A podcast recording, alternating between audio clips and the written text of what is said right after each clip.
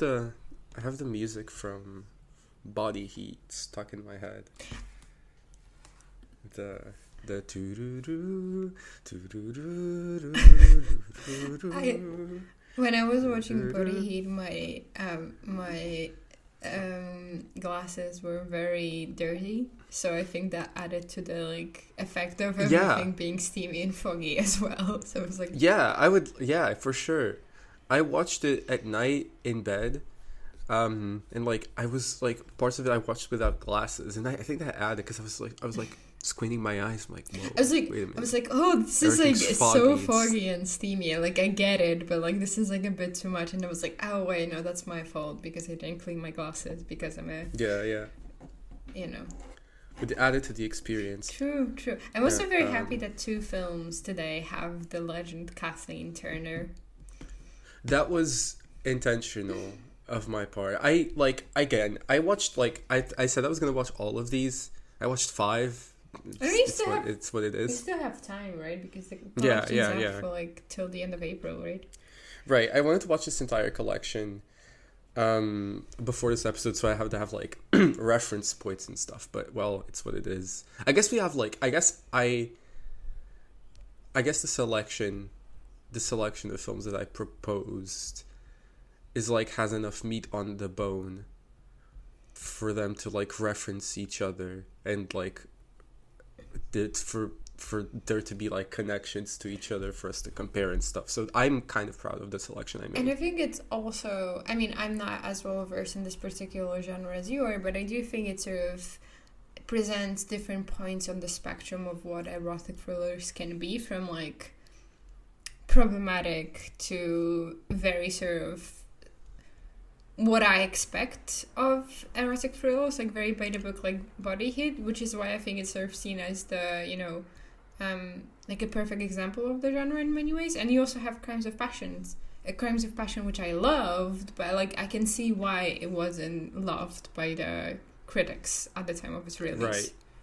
Right. So today we're talking about um, the genre of the erotic thriller, something like that we have dabbled in before. We have watched uh, Bound, Mm-hmm. which is on the selection uh, that we are referencing. We have watched, well, not for the pod, but we have watched Basic Instinct, which is like a, the most commercially successful mainstream one ever, maybe. And I think also Showgirls has elements of erotic thriller.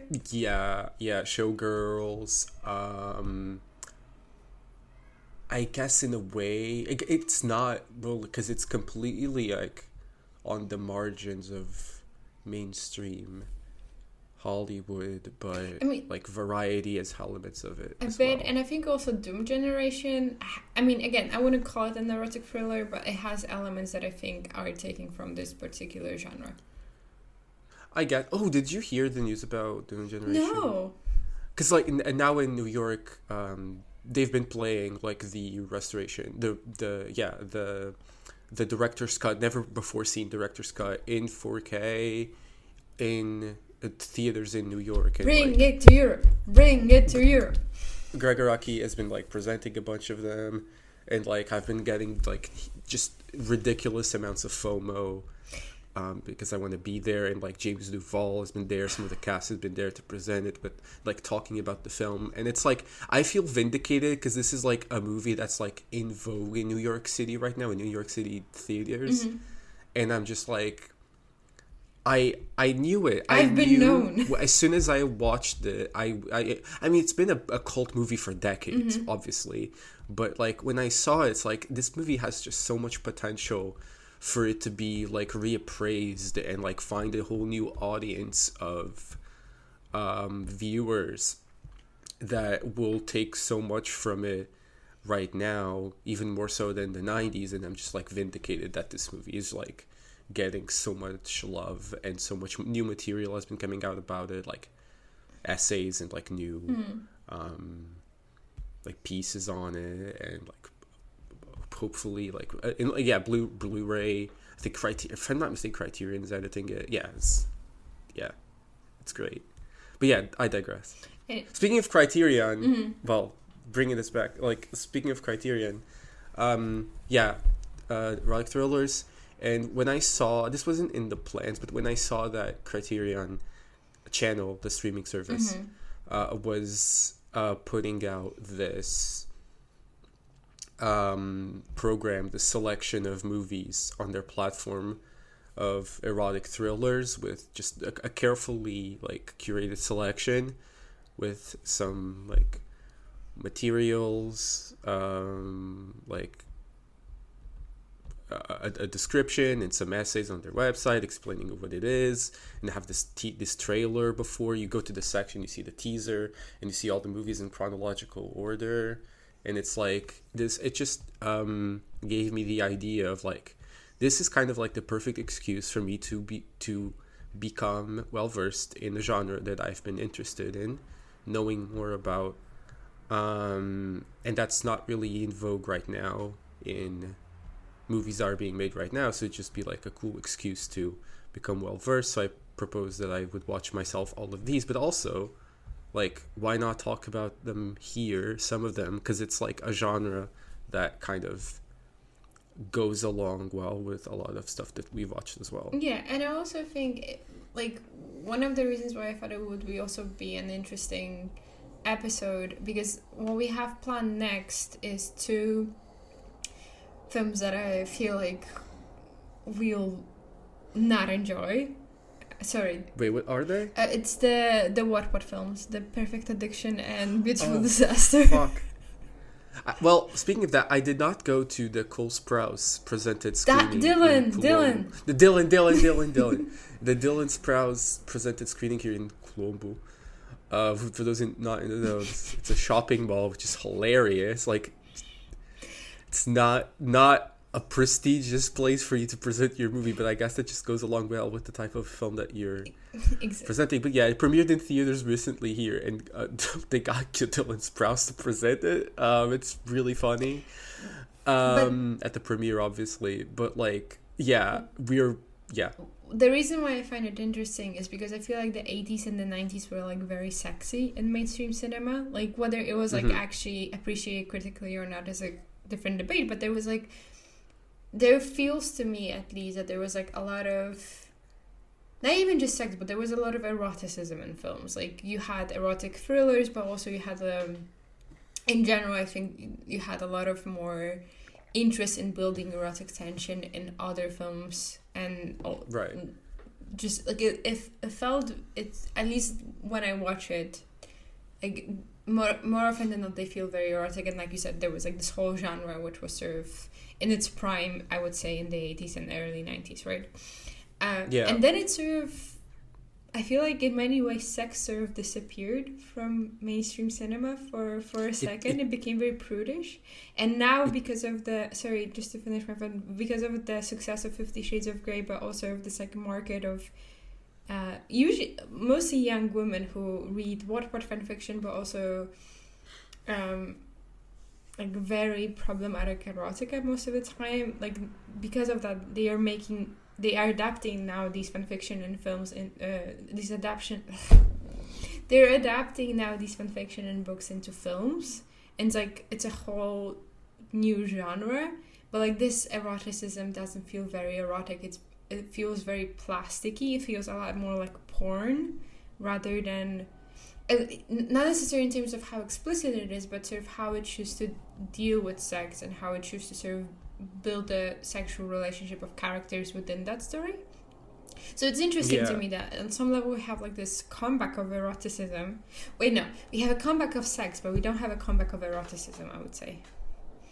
Yeah, and and like even um, certain it, it, yeah like sex and eroticism sort of disappeared from mainstream American movies, and it's like the place for it became like HBO, I Mhm. guess.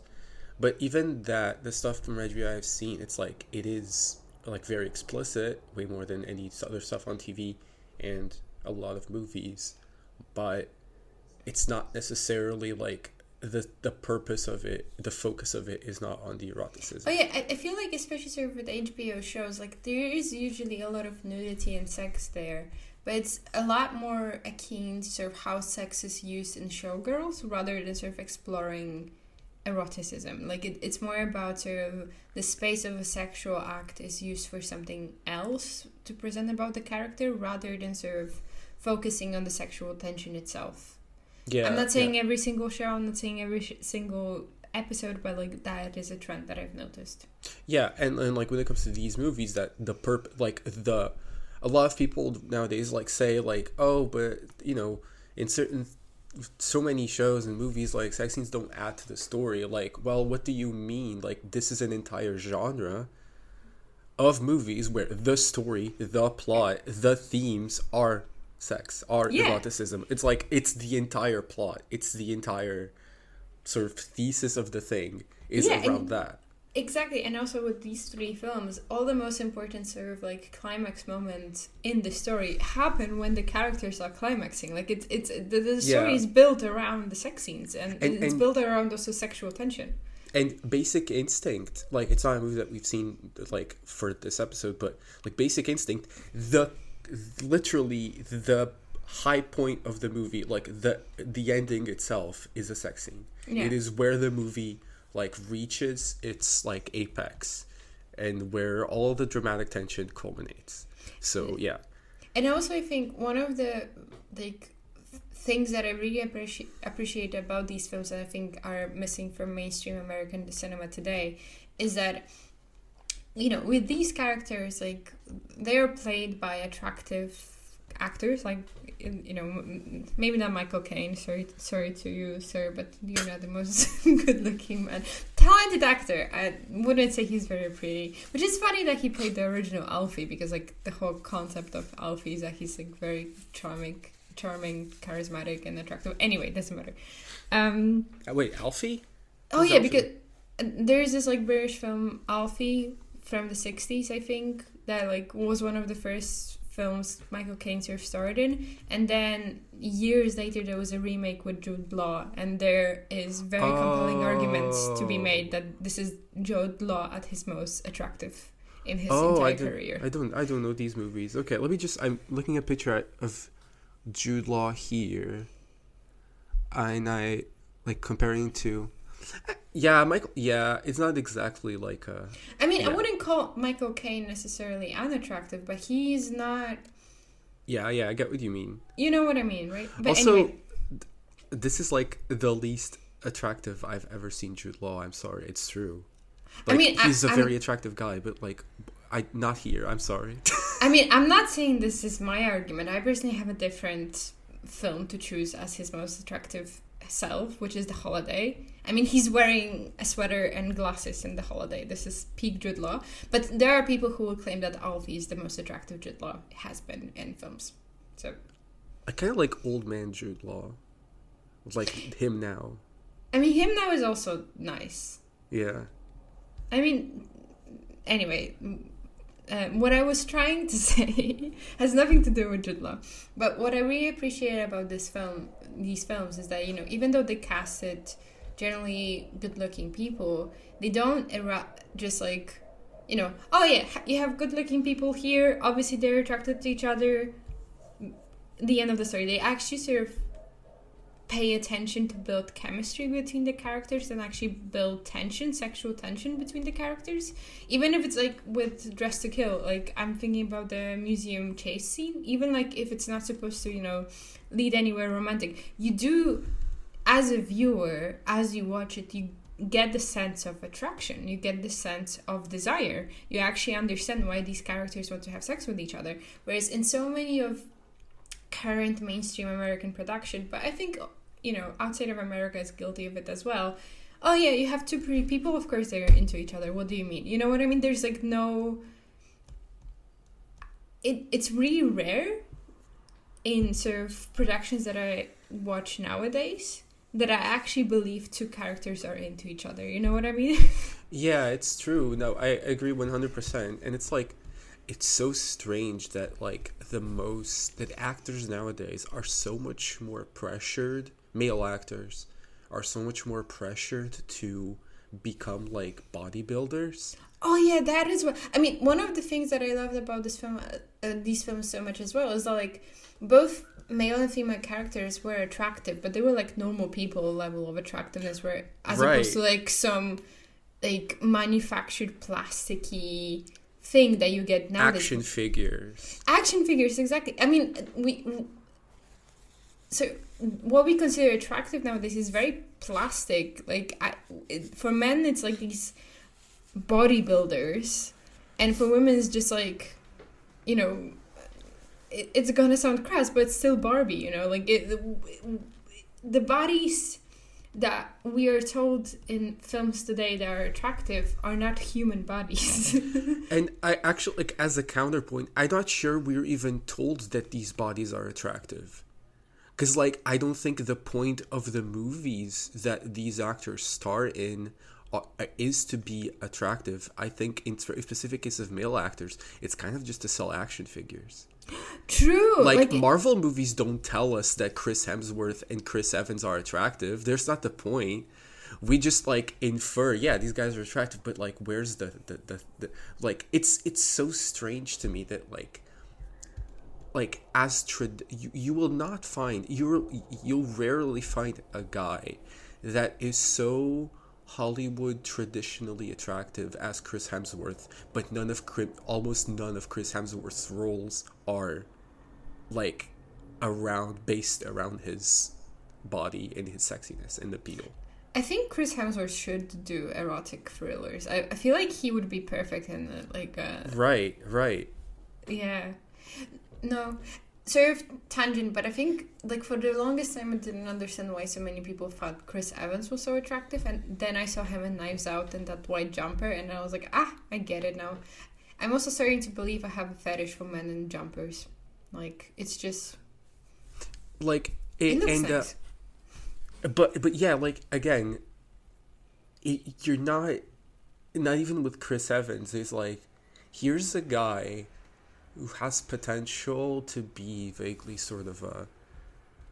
Again, none of these actors are being cast in roles because they're very well known mainstream actors, and mainstream America's not interested in do, doing movies like these. But like, none of these roles are being, none of these actors are being given roles where they p- are, are asked to play into that. True. I mean, in, in a way, sort of attractiveness just became the standard, and sort of it's not even utilized as something that you can use in storytelling, right? One of the things that I really like, uh, again, about these films is that, like, appearance of these actors and actresses was used in the storytelling, and I was like, I like that. Like, I one of the things that, for example, I really didn't like. I mean, didn't like, but I still watched them, like CW shows. I don't know. I mean, you- you've watched Riverdale, right? So you know more or less what I'm talking about. Like, Yeah, of course. it's so.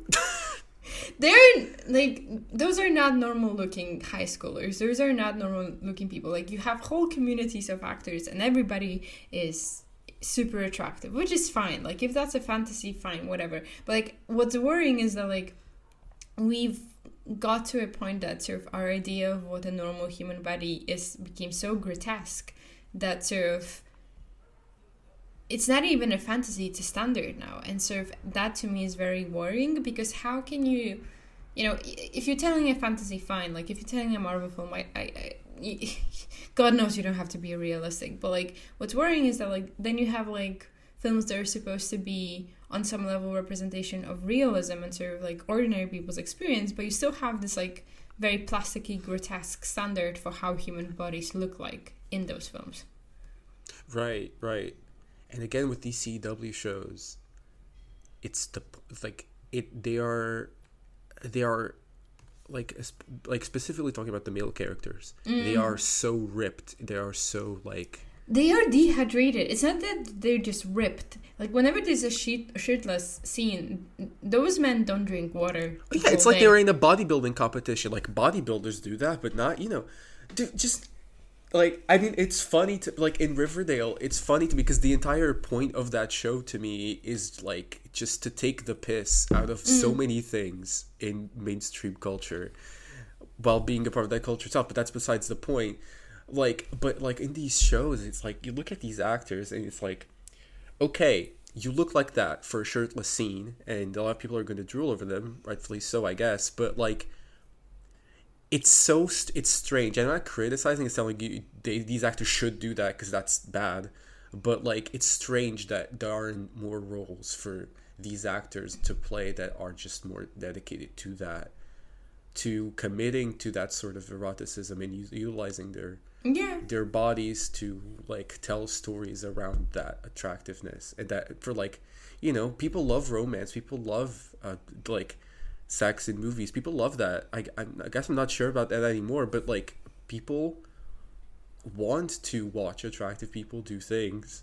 So it's yeah i guess like it's strange that peop- it's strange that these movies aren't being made anymore in a certain way.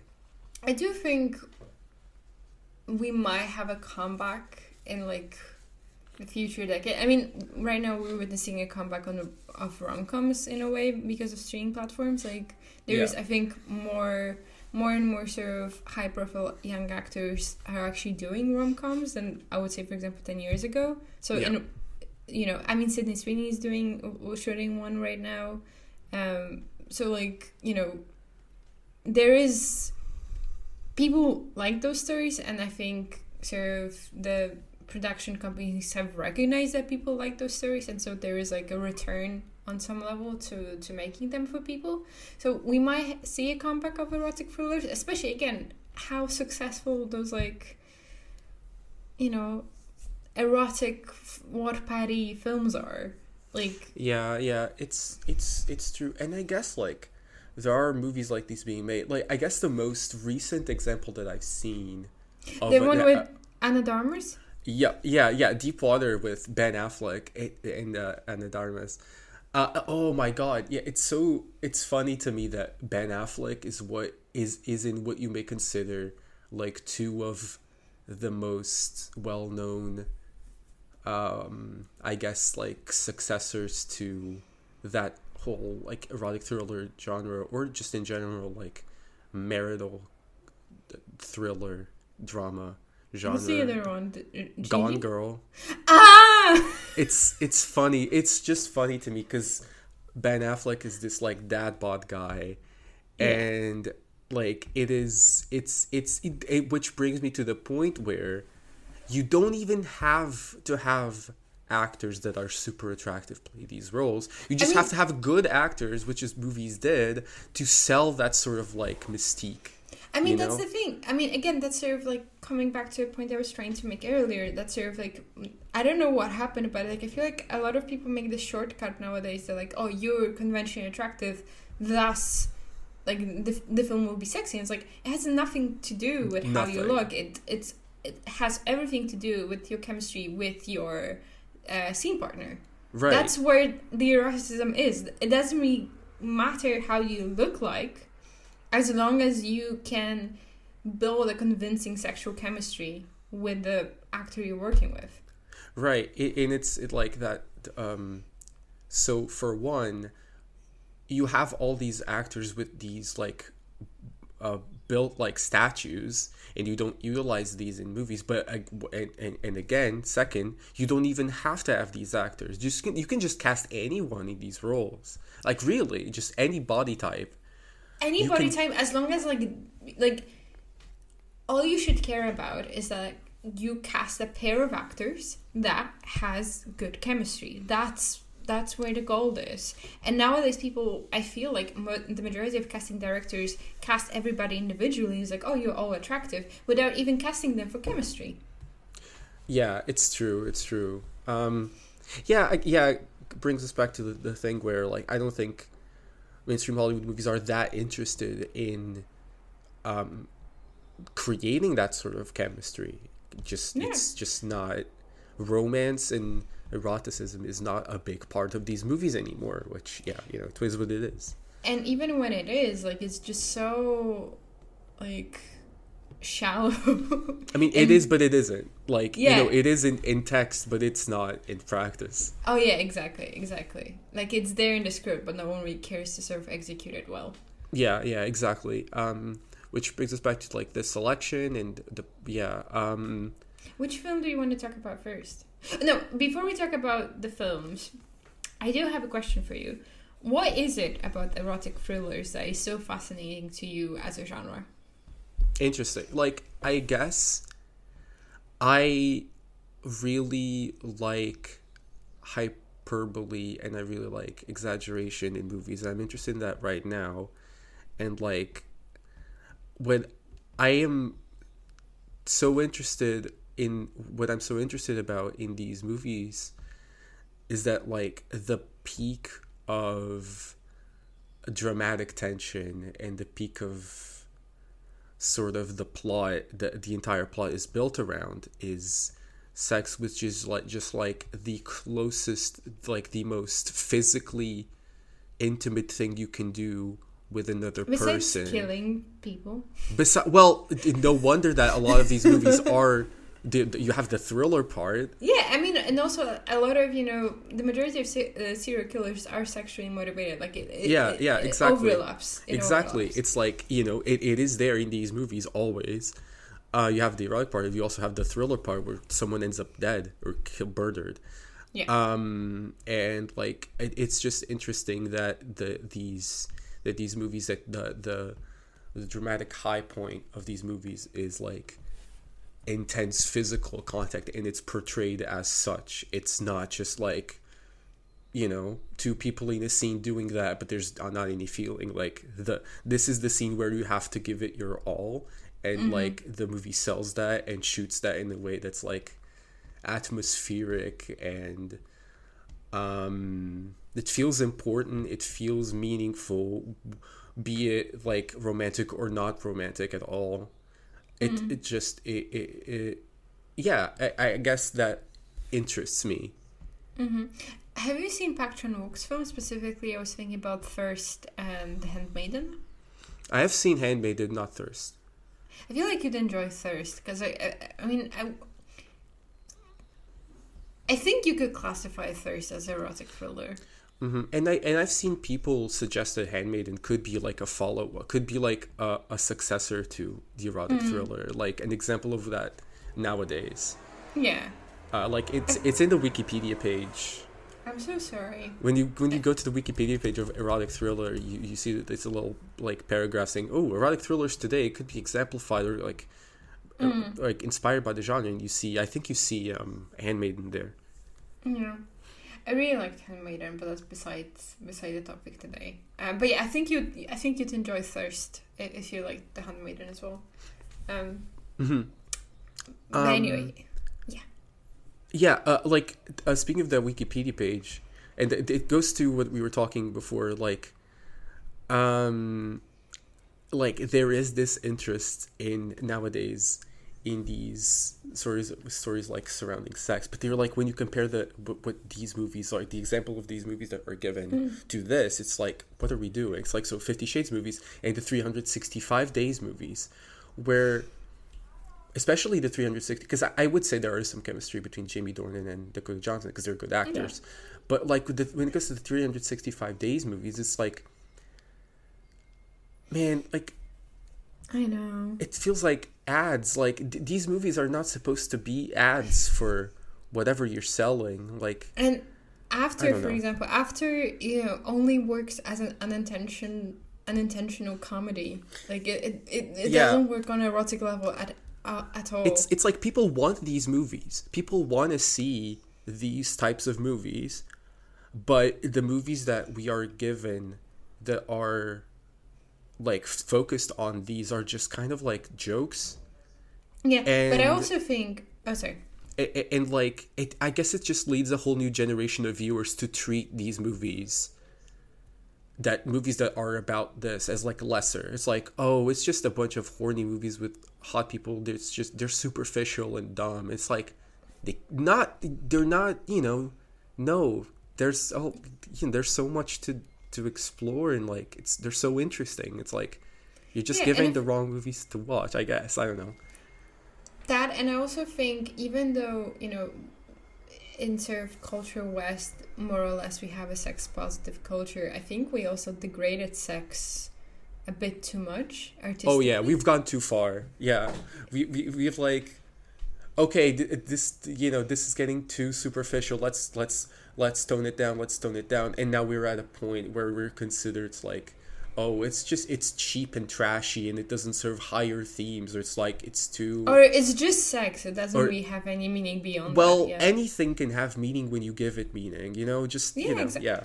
I mean, that's the whole point of storytelling is that you sort of pick arbitrary scenes between characters, and because of the overarching narrative, those interactions have bigger meaning than beyond the single interaction, right? Like, um, but I also wanted to say, I think this this might be a, I, I might be reaching. This might be sort of very baseless theory, but do you think maybe that if you were a director working with a cast today and you wanted to make a film, for example, like Crimes of Passion, where I would argue you have amazing chemistry between the 2 Mhm. lead characters, I think nowadays where we've become so obsessed with actors rather than their work, it, I Right. think people like if if you had this level of chemistry today, for example, with some I, I don't know with any any two actors, I feel like immediately people would just like hound them with question like how did you achieve such level of chemistry you must be boning ha ha ha you know what i mean or like oh, people Oh, yeah. on tiktok would spe- like every single interview those actors would give together that like the smallest glance would be seen as proof that these two people are in love with each other like you know what i mean like Yeah. i think in many ways i think it, it was a lot safer even though again like nowadays you have intimacy coordinators on set most of the time so like there is like a safeguarding that like everybody feel knows what's gonna happen when you have a sex scene. It's sort of like it, it like it's a lot clearer there's a lot more transparency there's also people who make sure that everything is you know co- kosher. But at the same time because of our overexposure to the life of the performers we have unlearned to judge the performance by the merit of the performance itself, but rather we're so obsessed with the people who do the performance, we sometimes don't even see the performance. Am I making sense? yeah, I, I, yeah, you are, and like, I, it's been exacerbated by social media. But like, these types of people have always existed, especially like the twenties in Hollywood. Like, people would go insane over these people, and Mm. True. you know, Marilyn Monroe. It's like these types of these types of But interactions it- with actors have always like existed. It, social media, I guess, it's just take. It just seems, I think, ever more present because user and I think it's generated content closer as well. is like, I, yeah, I think, you know, with Marilyn Monroe, like, I think we've had sort of starlets who have reached such a level of film that they felt tangible, but most actors working had a level of distance between people who watched them on screen and, and people they interacted with.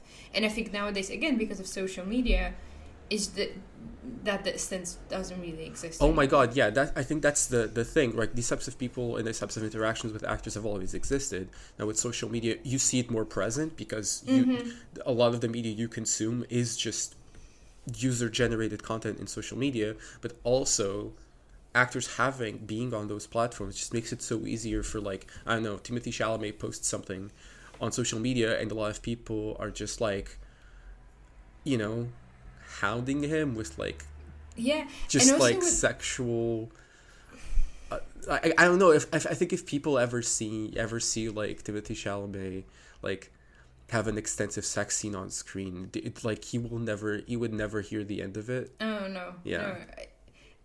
I- mean, th- there is already so many like explicit smut fan fiction about Timothée Chalamet on Tumblr, on YouTube, on Wattpad, everywhere. So like, if people actually had, you know, images of that, oh, he he would he would. I mean, you know, even with Call Me by Your Name, like he still doesn't, you know. oh yeah yeah, yeah exactly and it's yeah it, it, it oh that fan fiction stuff as well it's like so some of it's so invasive oh god oh, yeah oh and that's a a, a, a, a, a point that i like wanted to mention on on this wikipedia page of like, current examples of erotic thriller like here's a, like the last paragraph on the page is interesting to me Okay. a handful of recent films have attempted to breathe new life into the genre, including The Voyeurs, a film in the vein of the voyeuristic thriller, uh, which is a movie with um, Sydney Oh, Sweeney. yeah, Sydney Sweeney. Mhm. Um, on Amazon, I think.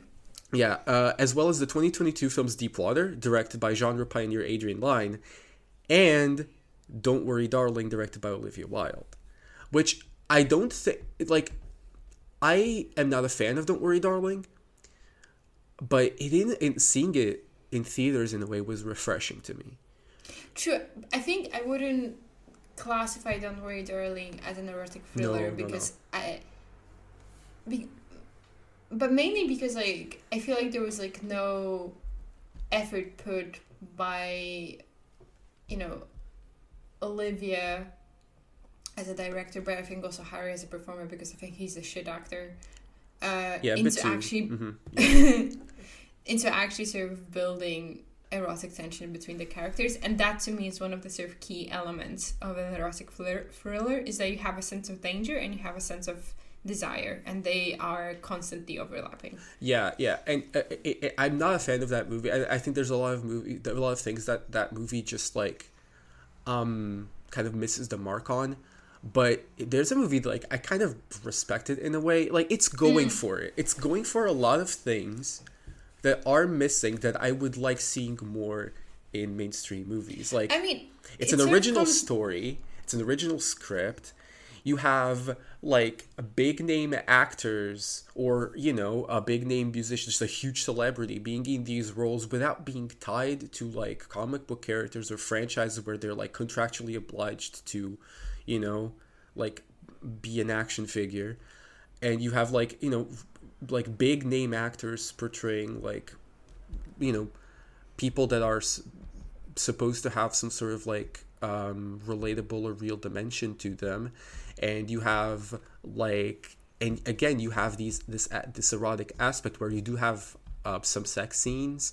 well they're not the point of the the plot, which and I don't think I'd classify them as an erotic thriller, you do have elements of it. It's going for certain things, and I guess I I, I respect that. I respect that about it. It think- was refreshing.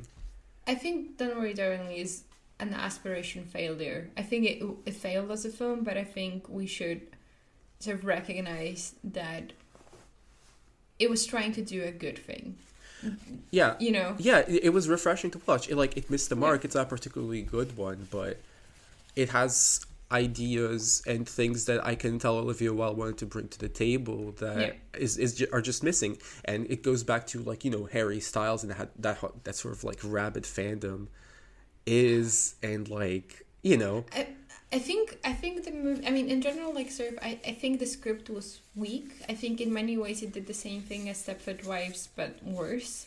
Um, and I think you could sort of deliver a lot of its ideas, even if it's you know, even if it would be the same ideas as Stepford Wives, sort of more interestingly, especially sort of given, um, you know, the comeback.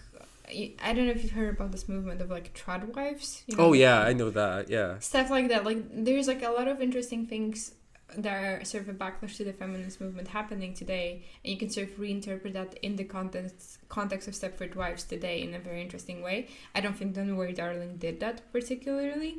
And i think also i'm sorry but like you can have a lead performance as bad as harry styles in your movie for it to work as a film no Yeah. matter how hard florence pugh tried like it's just because you can i think you can have a bad actor in a sort of supporting role and it can and the film can still work you cannot have a bad actor in the lead role Right. Um, I was a bit forgiving towards him in a way because I don't think he was particularly good in any way. And I do think he was really wooden. I think that's the. I, I don't think he was an outright total failure because I, I do think he nails that sort of like. I, I did. uh, In a weird way, I did enjoy him when you see them in real life. oh yeah no in real life he worked much better like, like, in, as the yeah, same like when he's supposed to be like this sort of loser who uh sort of like I I incel actually core yeah I enjoyed him there, which is weird. But when he's this sort of like hyper masculine, like suave fifties guy, yeah uh, it just it, it didn't work at all. And like I liked him when he is in this sort of like um, either in a puppy dog type, you know, like begging his wife for it all to be okay again, and this sort of loser role. I think there are like points of him as an actor like you can explore further if he is but not as the suave leading man that's proven i think um but yeah i think there was an element of miscasting when it comes to that character i do think i can immediately think of an actor that would be perfect for that role and that's nicholas Hoult Yeah. because oh my god, can, you're he so can right. sell like the sort of like because he's such a versatile actor he can Yeah. sell like the posture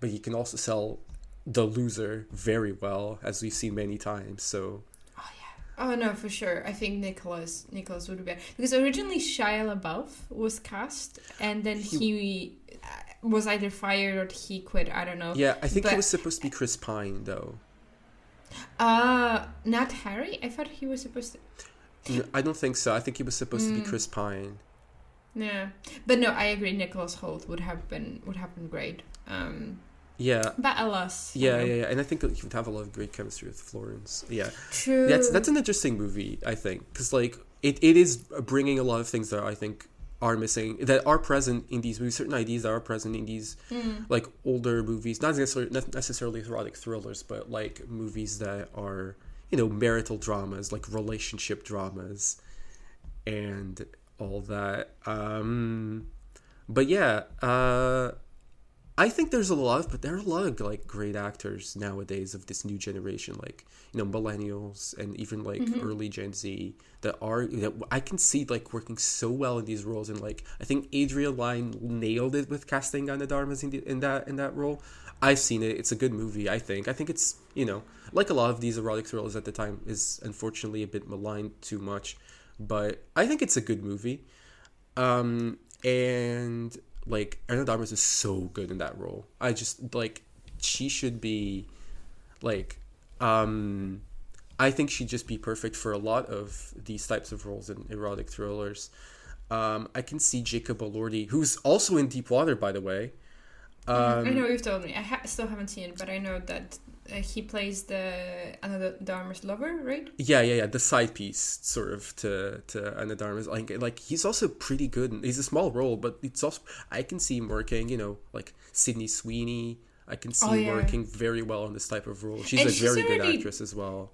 And she's also already dabbing in, like, sort of, you know, testing the water with the voyeurs. And also, I've heard that the romantic comedy she's working now will be R rated as well, so it's gonna be racy as well. Really, the one with uh, Glenn Powell. Yeah. yeah, yeah. Oh, that's that's good to hear. Actually, more Yeah. R and not just erotic thriller, like And more R-rated romantic comedies. in general, like you know, you know, I'm not saying that everything has to have sex. In No, it, not at all. Not at all. But like, bring back meaningful sex in films. Right, like when it's there, make it mean something. Yeah. Oh god, like this is the peak example of it. It's literally one of the biggest movies of all time. Everyone has seen this. Titanic. I always say this. I, I know you don't like it much. I, I personally like love it to death. I but know. like I it's hard to deny that like one of the biggest movies ever, the biggest blockbuster of its entire century. And it also has like ridiculous longevity as well. Like so many people love it still, like almost three I saw it later. in theaters this year for the first Oh, yeah. time. Like th- when it re- like for the 25th Mm-hmm. anniversary. Like insane longevity. People keep coming back to it.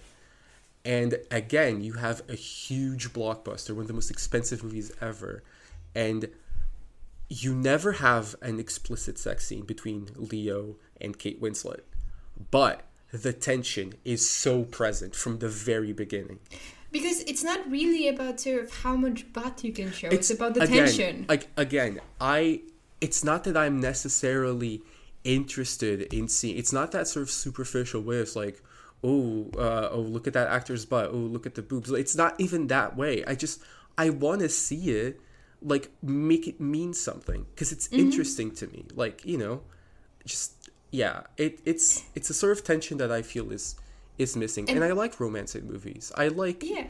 like being invested in relationships in in movies i do like and i think the majority of people are it's just yeah yeah exactly And I think also sexual tension is one of the most interesting tensions you can explore in the film because like to me sexual tension you can have so many other tensions overlap in sexual tension like you know power dynamics like the nature of your desire like do you want to desire or to be desired? Like so many elements of a individual character arc can be simultaneously explored in a sexual tension where sort of i mean which is again not to say that sort of other tensions aren't cannot be as complex but like there's so much there that like a storyteller can play with and it's so sad that it has like been cheapened to the physical act itself which is the least interesting part yeah. of eroticism yeah, it's like you see 365 days, these piece of shit movies, oh and my like, I mean, sure, the the people there are kind of attractive, but like, it doesn't make it like they are cardboard people. They are cardboard people. I it like they may be. In they're theory- Calvin Klein models, but like they're given like it, Yeah, it's like- they're a walking poster. they're poster. walking posters who like lack like any type of charisma and it's like these people in theoretically you look at their bodies and like okay yeah they're they're pretty hot but like you see them in action you feel nothing you feel nothing it's just a You feel shame. annoyed. No, you feel annoyed because it's so boring. yeah exactly it's just like i mean i want to laugh because those movies are kind of hilarious a lot of the time I mean, depends on the films. One of some of them are like painful. I mean, we know we've watched them. We are masochists. Yeah. Like after two, hilarious. One of the funniest films I've ever seen. After one is just, it's it's it's a torture device. it's it's it's it's like Tessa. it's like make yeah i'll admit like make it mean something. I this is not an exercise of my my part of being bring it back to the old days or like back in the day it used to be that's when it used to be great. And we had like you know real relationships real sex in the movies none of this like soft shit. It's not it's not even that i'm i want to do that. It's like hmm. i just i want to see that more nowadays and i and there's a lot of potential to play into these types of of of, of, of stories nowadays. Like i really do believe it and i just i want to see it more and i'm a huge champion. I guess that's why i was like kinder to don't worry darling despite not being an erotic thriller. And that's why like i'm not necessarily um I, I, I don't think that movie the the voyeurs is particularly good. Like i haven't seen it. Uh, i've seen scenes of it because of my old job. I had to see scenes of it. Um but like and it didn't seem particularly good no not really but um again like i just i want to support these movies because they because again uh, even if it's just to diversify the types of films that are popular in in the market I mean, that's why I think we have to, on some level, support what I called before aspirational failures. Because if you want this sort of vein of films to produce a masterpiece, you also have to produce, like, you also have to support failures that pave the way for the masterpiece to happen. Because, like, we cannot forget that sort of film production and film industry is a product oriented industry. So if they Yeah. see that no one is showing up for films of a particular genre or for of a particular aesthetic choice, they will not support possible masterpieces within that aesthetic aesthetic space. And that's Mhm. why hmm you know that's why you, you gotta go see i mean you don't have to but i, I do think there's merit in seeing films that like don't worry darling i think we both agree it's not a very good film. Hmm but like if we want to see something in that style that is good we have to show that there is a market there's a niche for that kind of products as consumers And that movie was successful, and I don't think I, I hope that studios and producers don't take the lesson that oh it's a one time fluke because well Harry Styles is in it. I don't hmm. think people necessarily. Obviously, that's like a huge part of the revenue that it, it received. i mean i if if there was an actor in it that i went to see it was flaw it was Right. florence right and, and and even besides that like i do think people just oh like there is i do think there are some some parts of the audience maybe like older parts of the audience that don't give a shit about florence pugh or don't give a shit about harry styles hmm. that just wanted to go to the theater go to the movies adults that wanted to go to the movies and didn't just want to be bombarded with superhero movies or you know franchise sequels and you And know, also- yeah And I think also, you know, we both live in an internet bubble. Like, I think we know a lot more about actors of this new generation than an average cinema goer knows. You know, Yeah, yeah. like I think you know, just because we know who these people are and we know their filmography and we've sort of on some level tracked their careers doesn't mean that an average cinema goer will know these people. You know, Right, right. Um yeah, yeah, for sure. Like I don't I don't think my dad knows who Florence Pugh is, for example. Um Mm. I mean, my dad is very good. I, I think most of the time people are usually most informed about actors of their generation. So, for example, Sure. my parents n- n- recognize the most the actors that sort of started their careers when they like because I think you know obviously when you're a film fan like it, it grows but I think in general you will recognize the most people who sort of you've seen in a lot of different projects because they're starting out their careers as you are sort of like beginning to be a separate target audience. Yeah. So, you know, there's a lot of, for example, actors from 80s and 70s that I don't know, but my dad, for example, knows them very well. My mom knows them Yeah. very well. yeah. Whereas with the new generation, I know them very well, but my parents less so. Like they can recognize them, but like it's it's it's it's a different thing. Yeah, it, it, it's like I mean I know these actors or like I've grown to know these actors because I, I watch like I, I, I like to watch a lot of movies and I just you know become acquainted with you know actors from the 40s and 30s even but like for people like my parents who aren't that into movies I mean you know um, they kind of stop in time um, when it comes to recognizing Yeah, actors a lot yeah. I guess I guess like the Leo DiCaprio, Kate Winslet, Titanic generation. I guess that's where they stopped, you know. Yeah. Um, yeah, yeah, exactly. And like you know, they recognize Tom Cruise, they recognize like Richard Gere, they recognize you know Julia Roberts, they Oh, yeah. recognize like Natalie Clooney. Portman.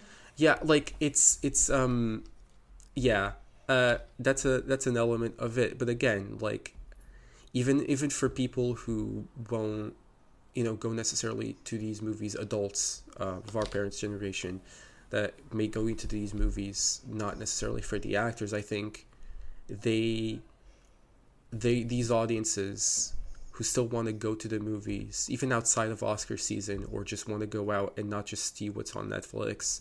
I think there's an element of of, of, of the audience that still wants to go. Like my mom just she doesn't like you know necessarily seek out movies. She's not a movie person at all. But all, every so often she asks me like oh what big movies are nowadays? Is anything interested that, I, that like mm. me and dad might enjoy? And like i'm always like struggling to think about things that like that are mainstream and that are accessible and also that aren't necessarily on hbo or netflix Oh yeah, or aren't a franchise, right? Because, or for in a example- franchise yeah Yeah, because my dad and I went to see John Wick on Monday, on Mhm. Easter Monday, and like you know, we've seen all installments together. So like, but like my mom couldn't go with us because Right. she hasn't seen the previous three films. Plus, she also she's not a big fan of violence as well. So I don't Right, think right. John Wick is. Yeah.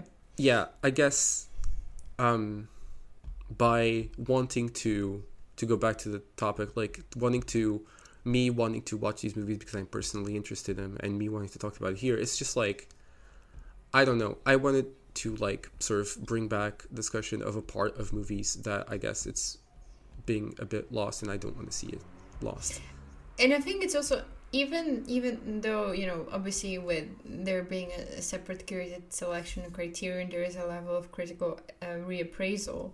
But I do think that mostly people see these films still as trashy cinema, even Basic Instinct. true true true So I was thinking that we could start with Body Heat, then Dressed to Kill, and then Crimes of Passion. Yep. Yeah, chronologically. Yeah, yeah, yeah. Um, like, um, along with this program on Criterion, there is this essay uh, on the Criterion website that accompanying it uh, by Beatrice Loayza. I th- yeah. Uh, it's called "The Wet Dreams and Twisted Politics of Erotic Thrillers," and I just like to sort of introduce the the genre. Like, wanted to read a little bit of it, sort of like the where it comes from, I guess, like why Mhm. it became big in the early '80s and why this starts in like the the '80s. Okay. Uh, this selection, so like, um, Lying at the heart of these erotic thrillers is the belief that sex is dangerous, an idea that's been around since the beginning of Hollywood time.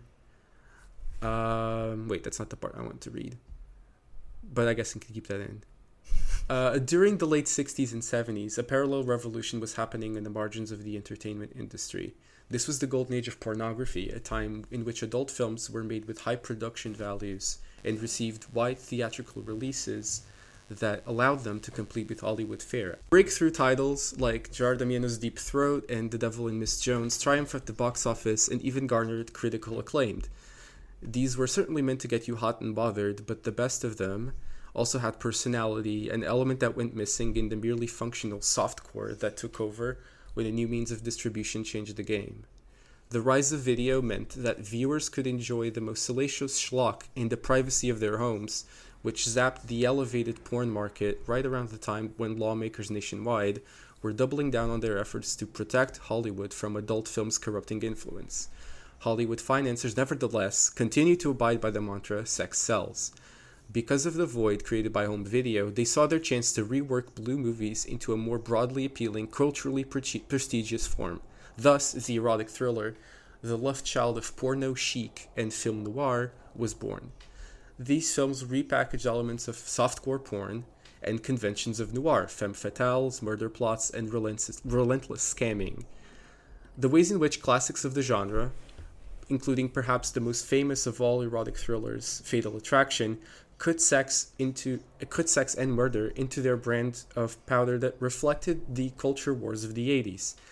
Sex had entered the mainstream, but with a catch, and just going forward a little bit, um, meanwhile, according to the country's newly ascendant religious right, the AIDS epidemic was a plague unre- un- unleashed by an angry god. In Dressed to Kill, uh, Dickinson's Kate finds out that the random hunk she slept with has both syphilis and gonorrhea, but that turns out to be the lesser of punishments she endures for daring to seek pleasure outside of her orgasm deficient marriage. Upon leaving her deceased lover's apartment, she's sliced to pieces by a trench coat wearing Psycho Biddy. Right, just so to introduce like sort of the, the history of the genre. But it makes so much sense that it's like a it's a love child of film noir and pornography because that's exactly what it is. you, you, you, you, watch like the movie that we are starting with. I know I mentioned uh, Dressed to Kill there, just to add the element of like danger that like why the element of danger in these movies felt so I guess real in the 80s. Mm-hmm. Uh, but like Body Heat, sort of beginning with that, I watched this movie and I'm like, okay, the beginning portion, like at least the beginning, like the first 20 minutes where the main characters meet and they're, they're sort mm-hmm. of like flirting between them. This is straight out of a movie from the 40s and 50s. Like this is so film noir and also sort of just like the overarching plot that there is a femme fatale figure who tricks her lover into killing her husband. That's so femme fatale core. I mean, I recently on Criterion I watched Nevada, uh, not not Nevada, um, Niagara with uh, Marilyn um, oh, Monroe. Okay, I've never seen has, that. But it has like a very similar overarching plot where uh, essentially sort of young, dis- dissatisfied wife plots with her lover to kill her husband. The, I think the only difference between Body Heat and sort of classical film noir structure of that type is that usually the femme fatale has to be punished, mm-hmm. either you know by death or usually by death. But here, a spoiler alert, she wins. Does she though? Well, yeah, we can discuss I mean, that, yeah, but like we can discuss that, but like there is no sort of overt sense of punishment right. for her.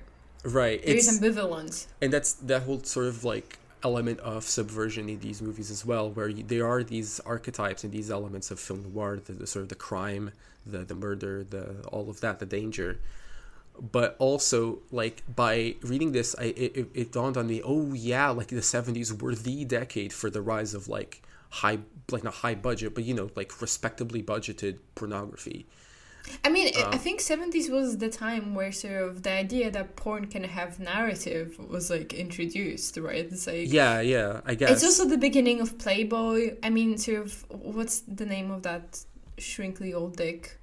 Uh, Hugh Hugh Hefner. Hugh Hefner. Hugh Hefner. I mean, he started his career at the end of 60s, like 70s. Right. I mean, that's right. the beginning of sort of porn But also, you know, uh, I, I know you didn't watch it, but there is this good TV show on HBO. I mean, it used to be on HBO, then HBO cancelled it and Starz picked it up. Never mind. It's called Minx, and it's about like um, it, it's happening in the seventies, and it's about sort of this young woman who's trying to publish a feminist magazine. No one wants to publish it except a pornography uh, publishing house, Mm, and okay. like so the concept is to create a pornography magazine for women. Uh, but yeah, it's like also like all the pornography magazines are from the seventies. Right, right. And you think about like the most famous movie uh, made about that whole time period, Boogie Nights. Uh, it is it's set in the seventies. It's yeah. We Boogie Night's gonna be for this uh, palate cleanser. Is it We're gonna have pleasure, yeah, pleasure, Boogie Nights, and Red Rocket. cool? I guess. Oh yeah, cool. That plays into sort of what we're talking about here as well. Yeah, cool. We're very sex themed recently. Yeah, it's true. Um, I, I guess it's only fitting because like a lot of movies around, uh, like that have sex in central themed, uh, in central as its central themes are usually maligned and seen as lesser because people are ashamed to like. Unless they're very preachy about it as well, right? Right. So like, yeah. Because people, you know, think you know are like to be ashamed that they like you know th- things seen as too carnal or superficial. I guess, but yeah, that's you know besides the point.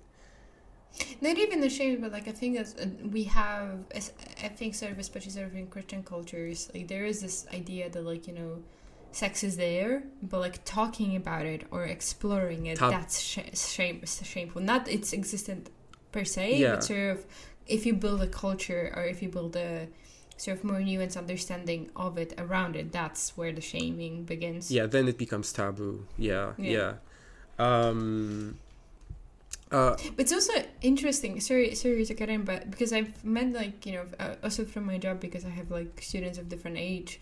Uh, you know, on one hand, you have this like taboo around sexually explicit content and sexually explicit culture, but at the same time, especially with like more conservative people from like older generation, to not have sex, to not feel desire, is also seen as abnormal. oh yeah it's so puzzling to me It's like you can't win, you can't explore it, nor you cannot feel it at all. It's like it's it, it's so weird. it's it's yeah it's so it's so true it's so true it's like it it, it is it is taboo and it, you, people become all prudish about it but then you once you become a little loose you start uh, uh, uh, uh, or like and uh, if you be like if you state clearly completely uninterested in something, then like you also there's also something deeply wrong with you. Yeah it's- it's yeah, so weird. yeah it's it's just sort of a, a, double standard that i never really understood like fucking talk about it. It's like it's it's like the biggest part of like you know just like um leisure time for a lot of people or the people's personal lives for a lot of people. And- so like talk about it openly just like who you know yeah it's true. I mean, you know, with individual relationships, like I mean, I you know,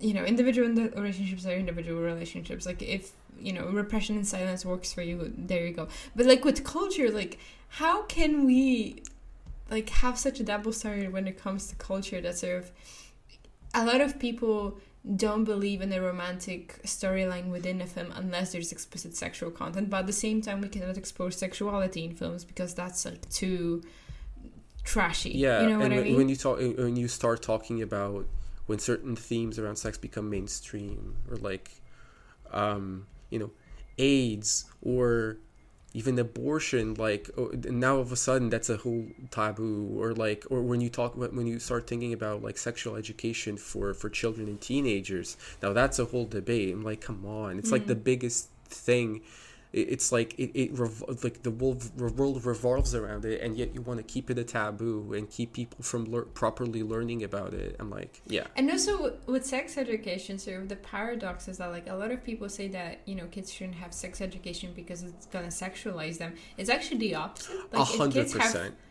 if kids have you know and by kids are here i mean teenagers have like comprehensive sex education it actually like they enter into like they become sexually active later in their life than kids that have no sexual education. They it, you know people become it's it's what it is. It's education and education Yeah. always like always promotes you know uh it, it, And- all- it it's it's just it's just better for you. I don't know what else to say.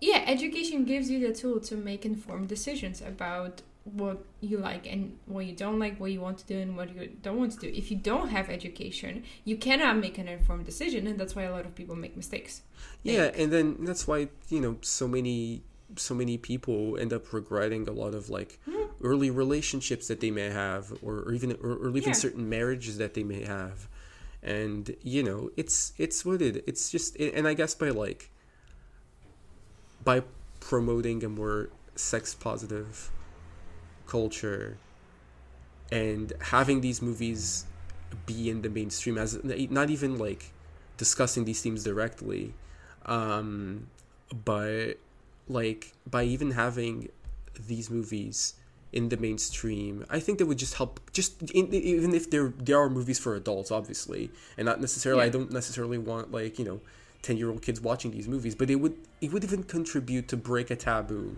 you know Oh yeah. I mean, I mean, I I remember when sort of I was little and my parents were watching some erotic thriller, and I remember there was like a scene with like bunch of, you know, ladies with boobs, and like my dad jokingly said, "Hey, close your eyes," and my mom was like, "She's gonna have them anyways. It's just a part of her body. It's fine." right right Yeah. Doesn't mean that I was watching sex scenes with them, but there was like this sort of normalization of body as a body, as opposed to like some signifier of like whatever, right? yeah yeah and yeah and then I also think it's like it's all about attitude, right? It's like I think it's like it's not even about sort of being like sex positive, but just championing information and education and understanding that things are complex and but also that you know the more the more you push something into the shadows, the more sort of malignant it becomes because then it Yeah. becomes like yeah because if you don't know that's when something becomes obsessive. I mean that's like that's why like again of with erotic thrillers it's there's a lot of play with knowing and not knowing and sort of that sort of the not knowing creates excitement because like it creates this want to chase somebody right? Uh, which again i mean you know what i'm trying to say is that if we want to have in general sort of safer society when it comes to sex health and sexual relationships the more different voices and the more dis- different perspectives are explored both in education and culture the better. Because it just then creates a sense of like oh it's a complex thing but we can all talk about it. There is no taboo and we can sort of talk about it- its many fa- facets right? And like it's fine. Yeah, yeah, for sure. Um, and like again, when when culture sort of um, when when it becomes talked about, it's the whole thing about representation, right? When it talks, when it becomes talked about and mentioned in culture in general, um, it's it's it, it it it becomes less taboo, and that's all I Yeah. all I all I want. And again, But it's think- completely different from what whatever we're talking about because this is an adult genre that it's Yeah. it's very you know like um explicit and also just and nothing also to has do themes noth- that kids just won't understand. I mean, that's why I think Euphoria isn't for teenagers. It's for people who oh yeah are sort of reflecting on their teenage years because the themes are just it's it's not made for teenagers and a teenage audience i think will not be able to understand sort of the emotional elements of the storytelling there and it's the same with erotic thrillers it's not just because like there's sex there that's why kids cannot watch it but there are elements of the human experience that the kids have not yet had access to Yeah. and therefore they will not understand the themes of these series Mhm. uh, of these films and uh, uh, uh, like something I want to mention has nothing to do with this, but and I think a show that is made for teenagers is sex edu- Mhm. sex education. You know, like Oh, yeah. literally, like. I I like I am a huge supporter of the ex- the popularity of that show. It's super cool to see. Um, and, and it is for teenagers it's, it's, like it's, it it's like for teenagers. Yeah. yeah uh, and you know it's it, it, yeah so going back to body heat um Mm. like and then yeah like you have this whole um beginning that's almost like a, a, a tribute like the, uh, the director who by the way i don't know if you know this um the director of this movie lawrence kasdan not necessarily known as a director because do you know what he wrote? No. He is the screenwriter for Empire Strikes Back. This man wrote so much Star Wars shit. This man wrote, I think, Empire Strikes Back, Return of the Jedi, and Force Awakens. Oh my god. I have. Oh my god. That's what I missed in today's cinema, you know? Because, like, back in the day, you would have people doing a lot of very different, crazy projects sometimes. And nowadays, it's like. Yeah, you become tied to the the the the franchise machine, and you kind of are hard pressed to escape it. Yeah, you become a Marvel director or a comic book director or like prestige drama director or whatever. Yeah, it's yeah, like, yeah. Um, That's why again I'm excited for Barbie because it feels like it could be sort of like a Greta could be breaking out of a certain mold there, which is exciting. And, and, and yeah, this guy Lawrence Kasdan is, uh, and I guess to contextualize the film a, a bit, uh, I hadn't watched this movie before uh, watching this now, but like I do. I knew that I do have the context of um, who he is and the generation he came up in. Like he is in this movie, you know, the early '80s, um, 1981. He, this movie sort of is born out of um, also not just the tribute to that whole film noir genre, but also from a generation of filmmakers that came up in the 70s, um, like Spielberg, Scorsese, um, Lucas, uh, and I guess like not necessarily known as a director, but Lawrence Kasdan is also inserted in that with his collaborations with George Lucas and stuff. Francis Ford Coppola, for example, as well. That like once Hollywood became um, there was a stagnant period in Hollywood, and these guys sort of um, brought a new sensibility and a more like, I guess, postmodern sensibility. Brian De Palma as well, uh, when it comes to ref- to referencing classics that they had grown up watching. This is a kind of like the first big major generation in America, obviously. Uh, in France, it, already, it was already happening, but like a first major generation of Hollywood directors that were cinephiles and like um, were super conscious. It's like sort of like a film school generation that were conscious of film's history and like reference points and, and all that. Um, hence why I think Body Heat is so uh, calls back so much to archetypes and, st- and stylistic choice, like the jazz score from. Um, this is a movie that I haven't seen. I, I've seen people say that it refers a lot to a movie Double Indemnity. I haven't seen it, but yeah. Um, and again, like the erotic thriller is also um, shaped by that um, sensibility. Um, but yeah, like body heat, it turns into it's it's it's about uh, like this lawyer. It takes place in in Florida, uh, in the heat wave. So everything you see, that's what we we're talking about in the beginning. like everything is so steamy. Every everyone is sweaty. It's water everywhere. It's like such a vibrant atmosphere. That's the, the one of the main things that I love about this movie. Um, it's it's like it's so sweaty. It's like the, the atmosphere is just so clear. You you're, you're there.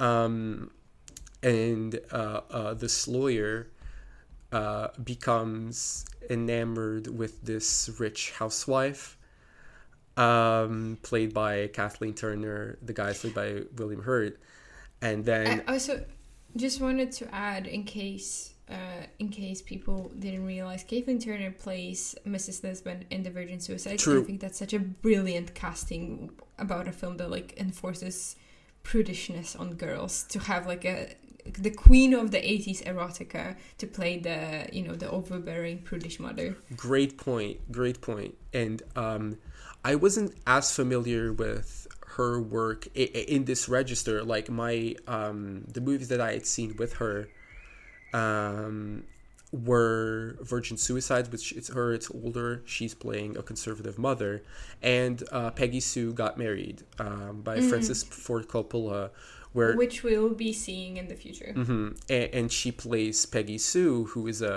a very like a, a very much not this type of character. She's a Peggy Sue. Okay. Um, so like I wasn't familiar with her in this register, and like it, it dawned on me. Oh yeah, like it, it, and and that's a great point that you make about virgin suicides, because I didn't know this whole side of of her career where she broke in as a sort of like um, in here she's a femme fatale, but in in, in Crimes of Passion, uh, uh, she does play a very different role. yeah, Um, but uh, also erotic in nature. So yes like, of course yeah yeah um yeah and and she uh like yeah they, be- they he becomes super enamored with her they they flirt As you do. they flirt Like, uh, literally, like my second note when I was watching Body Heat is I too would be this desolate if Kathleen Turner flirted with me and then disappeared. no right? Like she's so charming in in like both of these roles. Like she's so Yeah. charismatic. Like you can't help but to be completely like engrossed by her. Yeah, um and like they have this torrid love affair. Like they it's so steamy. Like the plot of this movie it really it's very simple until the ending like it Mm-hmm. Yeah. the, like the first hour of this movie it's just like again it it is the sexual tension and the sex not just tension like the sex that they do have um Mm-hmm. William Hurt's character and Kathleen Turner's character. Uh, it's it's it's all there is. Like he is uh, uh, um, an underpaid lawyer, uh, and she is a rich housewife.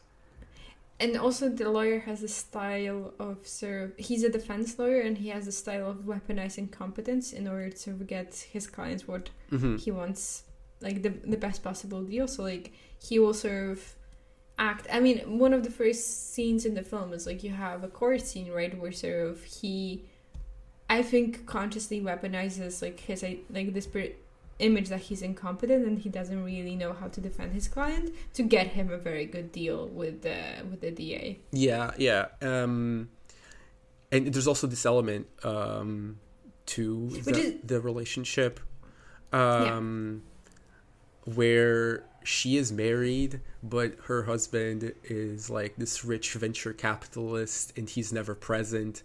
So uh, she just like um, is so bored with with him, and she begins with she begins this um, love affair, which ends up coloring sort of like what type of character she is later on, and you sort of Mhm. realize like you're very much like rooting for the success of this love affair for the first hour. And like when the the rich husband comes in you just want to like just just just you know just just put him out. Just just like Stabby, stabby, go stab, away stab. you're so annoying you're getting in the way of the hot people I mean, I didn't have that reaction as much with sort of her husband because I think her husband was just like there for two scenes, so I Right. didn't have the time to grow this hatred. But in Crimes of Passion, I hated Bobby's wife so much. Like, Right, right. We can we can discuss that like later in, in Crimes of Fashion, but like, yeah, the, these two characters which are just like interfering with the main, um, the main relationship. let the hot people have sex. no, exactly, exactly. Um, and and like, so again, that's like it. It's it's not just like I think it adds a lot of depth to her character as well. Like, Oh yeah.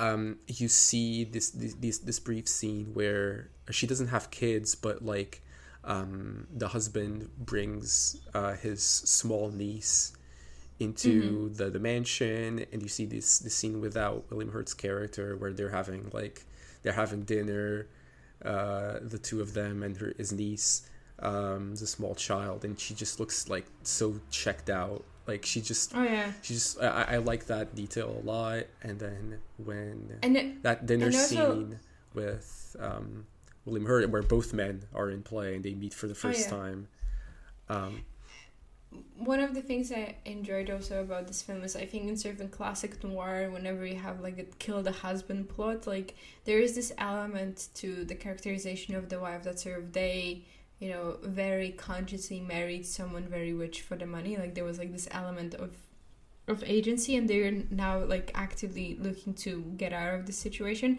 And what I really appreciated about Maddie's character is that that there is like this conceptualization of her as this type of femme fatale, but like Kathleen Turner's performance suggests a completely different story, sort of of a woman who was very young and somehow found herself in the situation, and she was desperately trying to get out of it. And that's why I think again, coming back to the ending, like there's a question: Did she win or did she not win? Because Mhm. like technically, yeah, she got what she wanted, like her plan worked, but on the other hand, it's like she just looks so unhappy. Yeah, that's what I like a lot about this this character. Like, there's a lot of in, in Kathleen Turner's performance is like she's so good. Both in both movies that she's in that we selected, like she's She's so incredible. but She also, especially so, of in Crimes of Passion, there's something about her acting style, her voice that reminds me of Emma Roberts. Uh, not Emma Roberts. Um, uh, you mean Emma, St- Emma Stone? Yes, Emma right. Stone. Oh my god, I was watching Crimes of Passion, and I was picturing like who's the who's the like the the, the actor nowadays that could play like this character. I'm like, oh my god, Emma Stone. Of course, of course. Especially with Crimes of Passion, it was just like, are they related? Like it, even the voice is so similar in Crimes of Passion. It's just, it was crazy. Oh yeah, her, oh, wait, when she goes into like sort of like deeper register in Crimes of Passion as like the as China Blue, like she, she goes to the, the, that deeper register. I'm like I was reminded of Emma Stone. Like, yes, that, that's why. That's why also I kind of like think that Emma Stone is one of the like best um, newer movie stars emerging in the past decades. Like I think she's incredible. Yeah, and she's so like, versatile. And you can Exactly, place her. You can say- place her in so many eras of film, and she would work. Yeah, I mean, and even when you look through her filmography, she does a lot of very different projects, Mhm, right? mhm. Like she even did, she even did comic books film, and she was even good in those. Oh yeah, she, did was good. Spider. Yeah, yeah. yeah, Uh, like you can insert her in so many like even eras of, of Hollywood, and you you you pick you, you can see it. Eighties, like even in the forties, where she I- even silent film on some. yeah, level. like even if you I, I mean, you know, no coincidence that she was initially um, the the target or actress for Damien Chazelle's Babylon. So yeah, Oh yeah, really? yeah. Okay. and like um yeah she's she's incredible but like kathleen turner here um she brings so much depth to this archetype uh, the femme fatale archetype that i love where she is like ruthless and like she's gonna get what she wants and she's so open about her desires. Like as soon as she sees william hurt's character she just goes oh i missed you. I've wanted you so much. She's like it's like the first thing she says. Yeah. she's so direct to it. There's no subterfuge. But I mean, like, what's so interesting about her characters? She, she yes, she is direct. She is very ruth, uh, ruthless and sort of like, as it's said in the movie, she's the kind of person that does what is necessary. Yeah. But at the same time, you can see that she is sort of plagued by this like feeling of not necessarily ineptitude, but sort of like this untetheredness to anything real. Like she feels like very, to me at least, like in, in certain scenes, she just like she's very direct, but at the same time, she feels like a person that just cannot find like a solid ground in the world to feel like her existence is real. You know what I mean? It's Mhm. like, like on yeah, on one hand, very direct, very sort of pragmatic. On the other hand, she feels like so lost. Right, right. Um and like yeah, she does. And in in that's the the depth element that Kathleen Turner brings to the table like um she there's a lot of like vulnerability and openness to her. And like it it when it gets to the murder plot between um, her and William Hurt to plot the, the kill her to kill her husband, I found it interesting that like she is um like seductive and, and, and ruthless in that regard uh, to the point where it drove um, this sort of like uh, very by the books uh, law abiding he's a bit of a rebel, but he's still like very you know, law-abiding guy in William Hurt's character, into him suggesting that the the husband be killed. Oh, Like yeah. it's I found it's an interesting And detail he- that it's him who suggests like let's kill this guy, let's be together. It, it's Yeah. it's her that um like gets him to that point i'm like oh let me let me get this guy. And you understand that okay let me let me uh, manip- not manipulate but let me Inspire, seduce this guy like plant the Yeah. seed of this idea because our chemistry is so strong uh, that let me just get this guy. But that but also the vulnerability of i don't really i'm not just really using this guy. I i genuinely want him. Like Yeah. yeah, a- and i uh, she's just a, a really interesting character here and like everything that happens after the murder is also really cool like very um I also found it very funny and ironically very Gen X, uh, Gen Z humor is like when, because it's essentially sort of like um, uh, uh, Ned, that's the name of the character, and to give himself an alibi, he sort of goes to Miami to um, you know book a hotel room, and th- but like then he sort of drives back to this town where um, where, where they live, where they will commit the murder. But sort of as he's walking to his like rented car, he sees a car with a clown, and to me, I mean, I know I'm reaching, but it's like he is clowning himself. Oh my He- god! Like this is a guy who is completely it just like he transforms his entire character, was like not character in the sense of fictional character, like his entire like moral code Mm-hmm. for this for this woman, and it's like it's not the simplistic thing of oh this mad Jezebel is like corrupting the law-abiding citizen. Not really. They're both on. He suggests the murder, and she yeah, and he she, executed the murder and as well. she- he was the driving force of Yeah, the whole plot. yeah he's not a victim and and she's not a victim and and, and, and like and and she's not none of these two characters are like manipulative villains or the victims of manipulation. They're both like they're both in on it. And like he ends up clowning himself but like dude you you reap what you sow.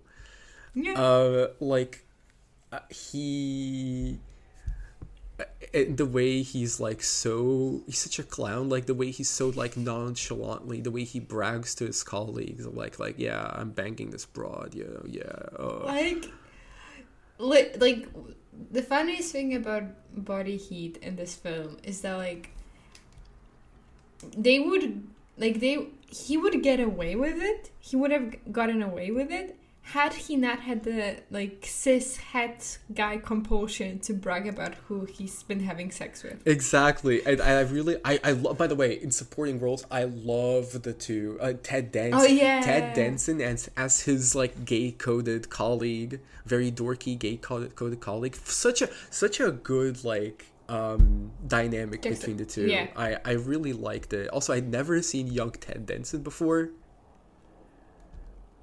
um well, I, for you for sure know old ted danson no i no i i'm trying to oh okay okay okay to to think if i've seen him in something else when he was young No. but i think he wasn't. I think this was the first time where really Yeah. like him as, as as a young guy, uh, and um, like he, he I I really enjoyed that chemistry, uh, and I don't remember his name. Uh, the the more righteous, um, sort of I like think the character's name was Oliver or Oscar or something. yeah like yeah that. yeah. I think Oscar Oscar. Mm. Uh, I, I enjoyed him as well. The cast is fantastic. I think the the script is very smart and very subversive of these tropes, like the femme fatale trope, where she's you know very Mm. vulnerable as well and very earnest about her feelings. Um, yeah, it's it's it's, it's good stuff, and this the atmosphere again. Um, like it's so vivid. The everything is so steamy and sweaty.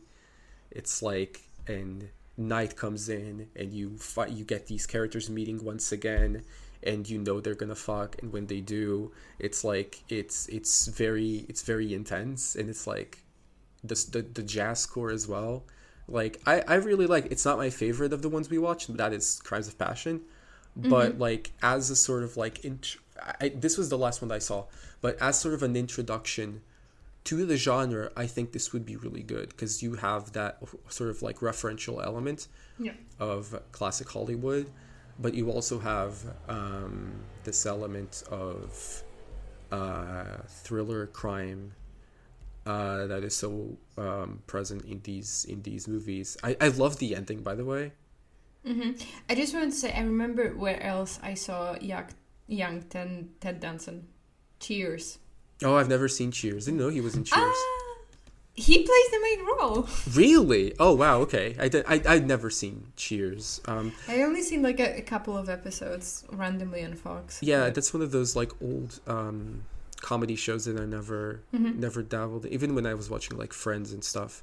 Um, but yeah, like, isn't is, is it Frasier that's a spin off of Cheers? Right? I think so. I'm. Wait. Yeah, I think it is. Yeah. Yeah. Yeah. Yeah. Yeah. yeah. I do want to watch Frasier because I, I think um, Kelsey Grammer is hilarious, but that's yeah okay, it's a deviation.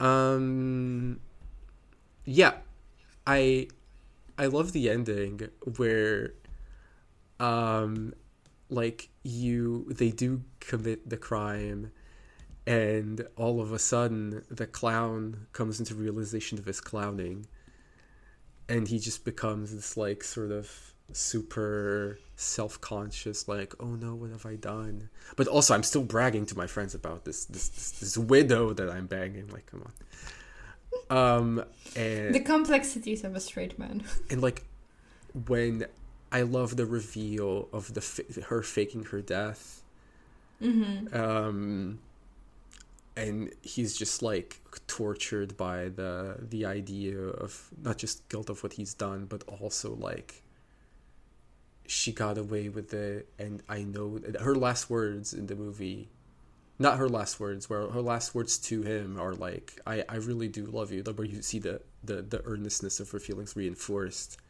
It's just like he's just paranoid by this idea of like oh no yeah like there was genuine there was something genuine here but also like she Mhm. was she's way behind she was way like beyond my yeah like her I mean, she she felt like she genuinely fell for him. I think, but at the same time, she's the kind of person that like had to do what was necessary to be done. So like once the plan was in motion, she just couldn't. yeah yeah Like yeah she had to finish executing it, and that's sort of why the ending is so ambivalent. like she because- does win she does get what Yeah. she wants but she's like yeah i love that the the reveal with the yearbook where she says what's her um Oh, to be rich and to live on some like tropic tropic island, and that's exactly what she gets. cut to the final scene of the movie where she's just like in uh in a an exotic setting like um and she's just like she's also like super checked out and detached she has this like side piece next to to her but she's so sort of like yeah i got what she wants but um i got i got what i want but i yeah i i there are reservations and Oh yeah.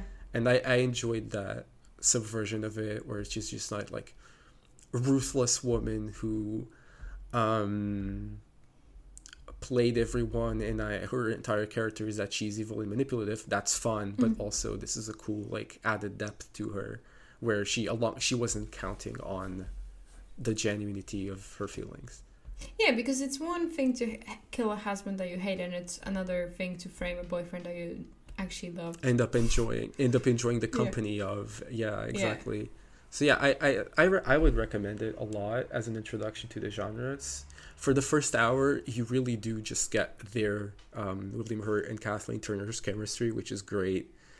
Uh, and then you have a very like sort of fun um, crime thriller. So yeah. Yeah. Let's go to Dressed to Kill. oh god. Oh my god. Which is problematic. it's ve- it's very complicated in many ways.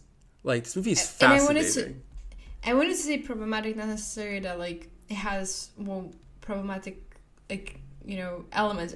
It does. It does. Spoiler alert. But it's also like problematic because I cannot make up my mind whether I whether I think this film works or not. Even if you like sort of turn a blind eye to sort of the transphobic elements of the story, it's like it's very hard for me to make up my mind about sort of this film as a film.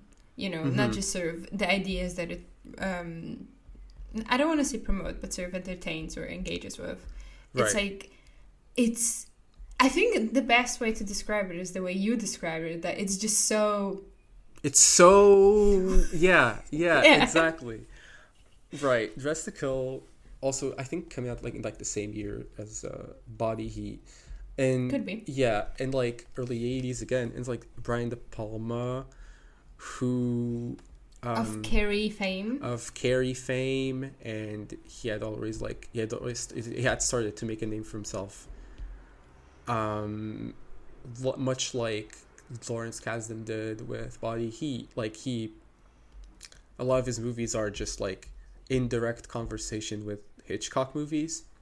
Mhm. Like I mean, uh, when I was watching Dressed to Kill, like I think I texted you, Yeah. I was like, "Is this a Psycho remake?" For sure. There's so many elements of it. Psycho. you clocked it, and like, um, there are a lot of his movies that play into that. Like Body Double, which is in the selection, is Mm. essentially um, Rear Window, but eroticized and Mm. thrillerified. Uh, well, Window is already a thriller, but this Mm, is like a, a pervy version of, yeah. Um, and there's a lot of stuff about um, a later film of his where it's like success, less successful. Like this is a guy who had a lot of success in the seventies and eighties. Like he directed Scarface. Um, and like in the two thousands, he sort of like ever since he's still directing, but like he became less successful, commercially successful because I think the things that he's interested in became less mainstream. Hmm. Um, and uh, Femme Fatale, which came out in 2002, I saw last year. It's one of my favorite movies I saw last year. Like, it's insanely weird movie that plays a lot into, I guess, some elements of vertigo, I'd say. Um, but yeah, uh, like, again, this is a guy that came up uh, in that generation that's very conscious of the references he's making. It's very obvious uh, as well like this movie opens with a shower scene that's like Yeah. built to a crescendo of danger but the danger itself is like not yet existent where it's all a sexual fantasy Yeah, um I remember, but I do have a question. Like one of the in the shower, sh- in the opening shower scene, we also get a shot of, uh, sort of the. The genitalia of one of the lead actresses, true yeah yeah and she has bleached pubic hair, which I'm vaguely Right. aware some people do, but why would you? i don't know if, Because i don't know if she did it for I the movie if it was a trend or whatever i guess I mean, yeah. I mean, you know, she could have just like a wig for the pubic area, so like it, it didn't have to be Also, her like yeah, real, prob- real hair. that's a good point yeah But like, what I'm trying to say, have you ever dyed your hair or bleached your hair? no No, okay. So when you dye your hair, or because even like dyes have elements of bleach in it, so like it, it sort of it oxidizes, you know, the hair, and it stinks. Like one of one of the things about bleaching your hair, specifically blonde, it's like it's it's kind of painful. Like it stings. It's it's, it's it it stings your you know scalp. It's like it's not the most pleasant process, Right. and you have to. And also, if you want to bleach your hair, especially like to such a bright blonde as the actress has her pubic hair, you have to have it at least for like half an hour, if not more. Like you have to have the bleach on the hair, and you know the scalp isn't the most sensitive of places, which is why you know a lot of people dye their hair and it's like it's fine. But like your pubic area historically is a very sensitive place. Like you have a lot of like nerve endings there. The skin is also very sensitive. So why would you put an acid essentially that will sting the shit out of you know that piece of your body for like at least 30 minutes for what i had never so considered you can have that blunt I had never pubic hair? considered that, but it's true. Yeah. I okay, like now that you said that, it's probably prosthetics. yeah probably but i do know that i guess some people do it Yeah, so it's yeah, like yeah. i'm just in generally baffled I mean- by the idea of I like mean, people- bleaching I your mean- pubic hair People pierce their genitalia, so you know. yeah but like I that to me that's not that strange to me. When you know, nothing's strange to me anymore. True, but I think sort of you know with with the piercing, I know that like you know a lot of people, for example, pierce their nipples, which in and of itself is very pa- painful piercing to get. But then sort of as we've son- saw in Titane, so if you can use the sort of the piercing to increase the eroticism of erotic acts, Right. what the fuck is the point of bleaching your pubic hair? How does that improve the quality of your erotic experience? Right, right. Yeah, I, I guess I don't know. I don't know what I don't know what to say. I'd never considered that. Yeah, but it's true. Anyway, if anybody listening has answers, please DM me. I I'd, I'd like to know. I'd like to know.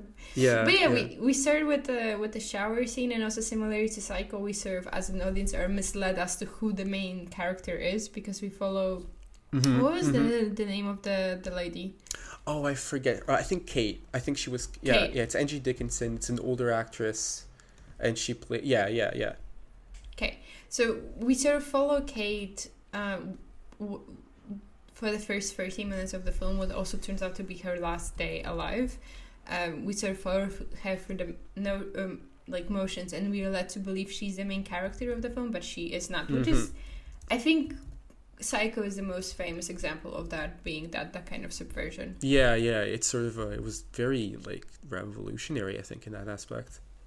Yeah, and then I think the the other element that made me think that oh this is this is psycho is the fact that the the killer is a um, transgender person slash cross dresser. It's it's I, very unclear. Yeah, yeah. That's the, that's the thing. Like you, you're not really sure, but then the the movie explicitly brings up transgender people. Like, wait, wait, what? I thought we were just dealing with cross dressing. I thought that was the point. Wait, what? and also they treat transgender like identity as essentially a version of the split personality disorder, Right, dissociative right, identity right. disorder.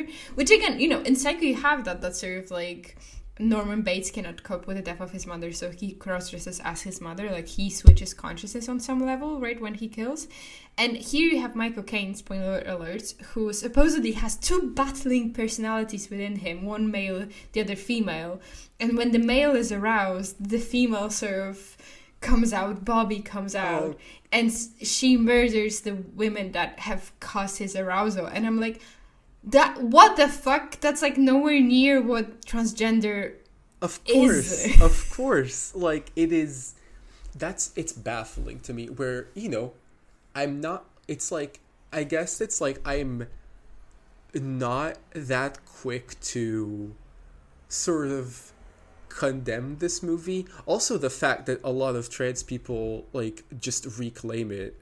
This movie a lot. I mean, that's why I think I think it's problematic in the sort of like the truest fo- like sense of this word because it's like it's very hard for you to make up your mind because Yeah. on one hand you have like very clearly stated this idea that like transgender pe- people have split personalities and one of them is murderous because she cannot handle the you know sexual feelings of the he within like what, but on the other hand it's like it's so cartoonish that you can enjoy it like even though it it like perpetuates very harmful yeah, yeah. It, m- misconceptions like a hundred percent but also like this movie is when it comes to that aspect of it it's so puzzling because right like it, it is problematic. Like when a lot of people nowadays say problematic they just mean morally reprehensible. This yeah. is pr- i think this is problematic as in the sense that it is problematic. It brings up problems Problem, of the yeah. mind. Like wait but wait a minute.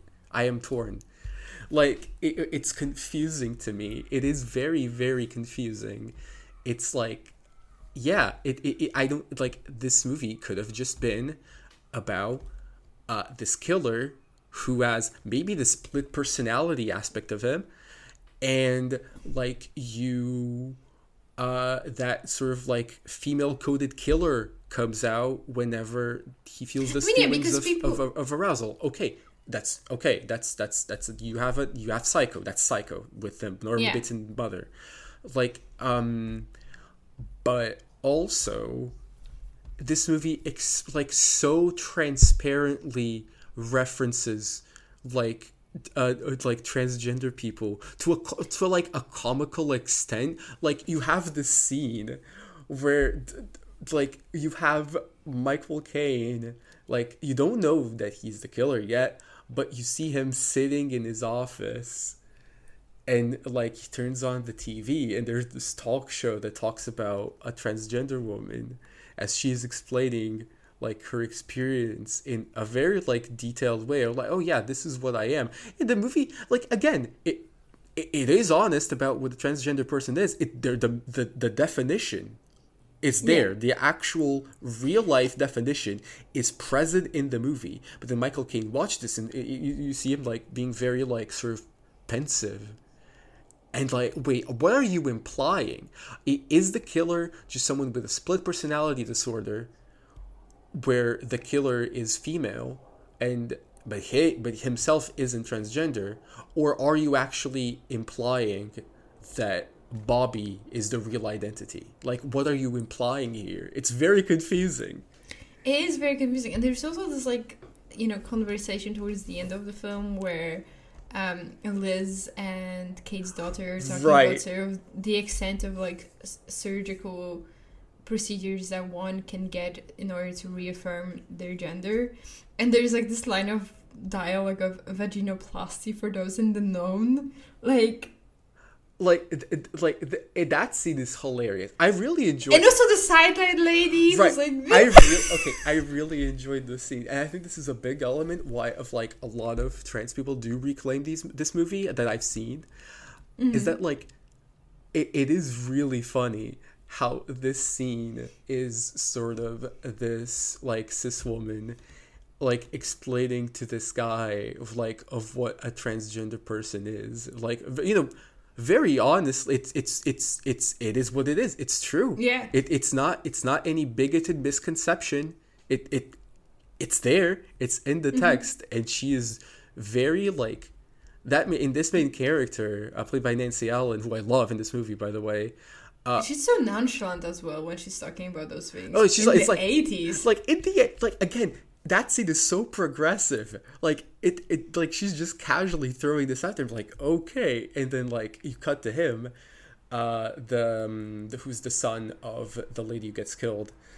Who also played Arnie Hannigan in Christine? I don't know if you've seen. Oh, I haven't seen Christine. I haven't seen Christine. Uh, that's cool to hear because I loved him in this movie and I want to see him. Um, He's very good in Christine as well. Uh, and like you you you cut, first of all you cut to the lady like in the corner of the shot in true, true Brian De Palma fashion. He loves splitting. Split. Everything yeah. is split. You have two dimensions to everything in each shot.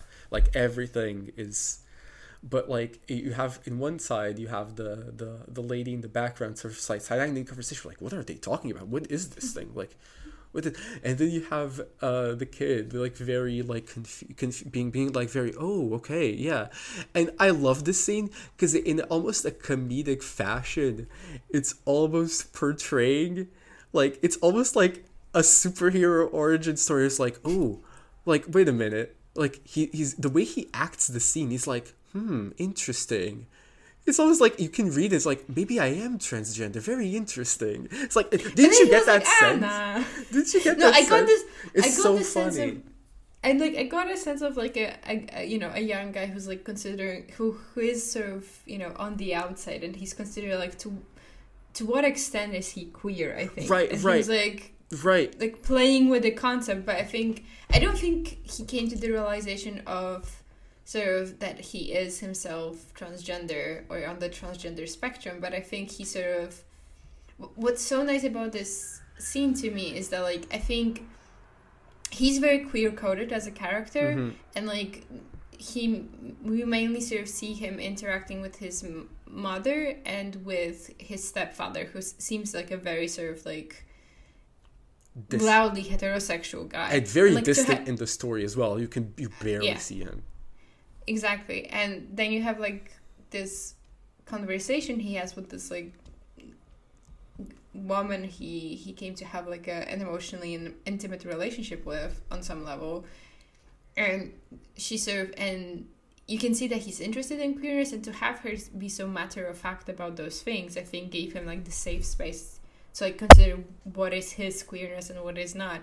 It's it's a very nice scene and i, I do think he's a queer character. I don't think yeah yeah I, yeah i'm not reading into the fact that he's trans but like i mm-hmm. found it funny that this extremely queer coded character um like again this is an erotic thriller. This is a movie where um women are sexy and men want to have sex with these women. Like that it's an erotic thriller. And then you have the side character who becomes like integral to the plot because he wants to avenge the, the killing of his mother and, and just sort of like investigates it uh, with liz nancy allen's character. And um he becomes very important. And like this is kind of the only character the only male character in this movie. And most of these movies in general that like Mm-hmm. are not in any way sexually interested in Liz. Like he is not Oh, yeah. like and he's a teenager more or less. Like again, And Liz, Liz, uh, uh, to quote the Irish slang, Liz a total ride. like She's- complete oh my gosh, she's gorgeous and like again, he's so disinterested. Yeah. and like it, it is so you you get that feeling uh and like he's very like i wouldn't i don't i wouldn't say, i wouldn't say androgynous but he's very like um I would even like. I would go as far as headcanon him as an ace person.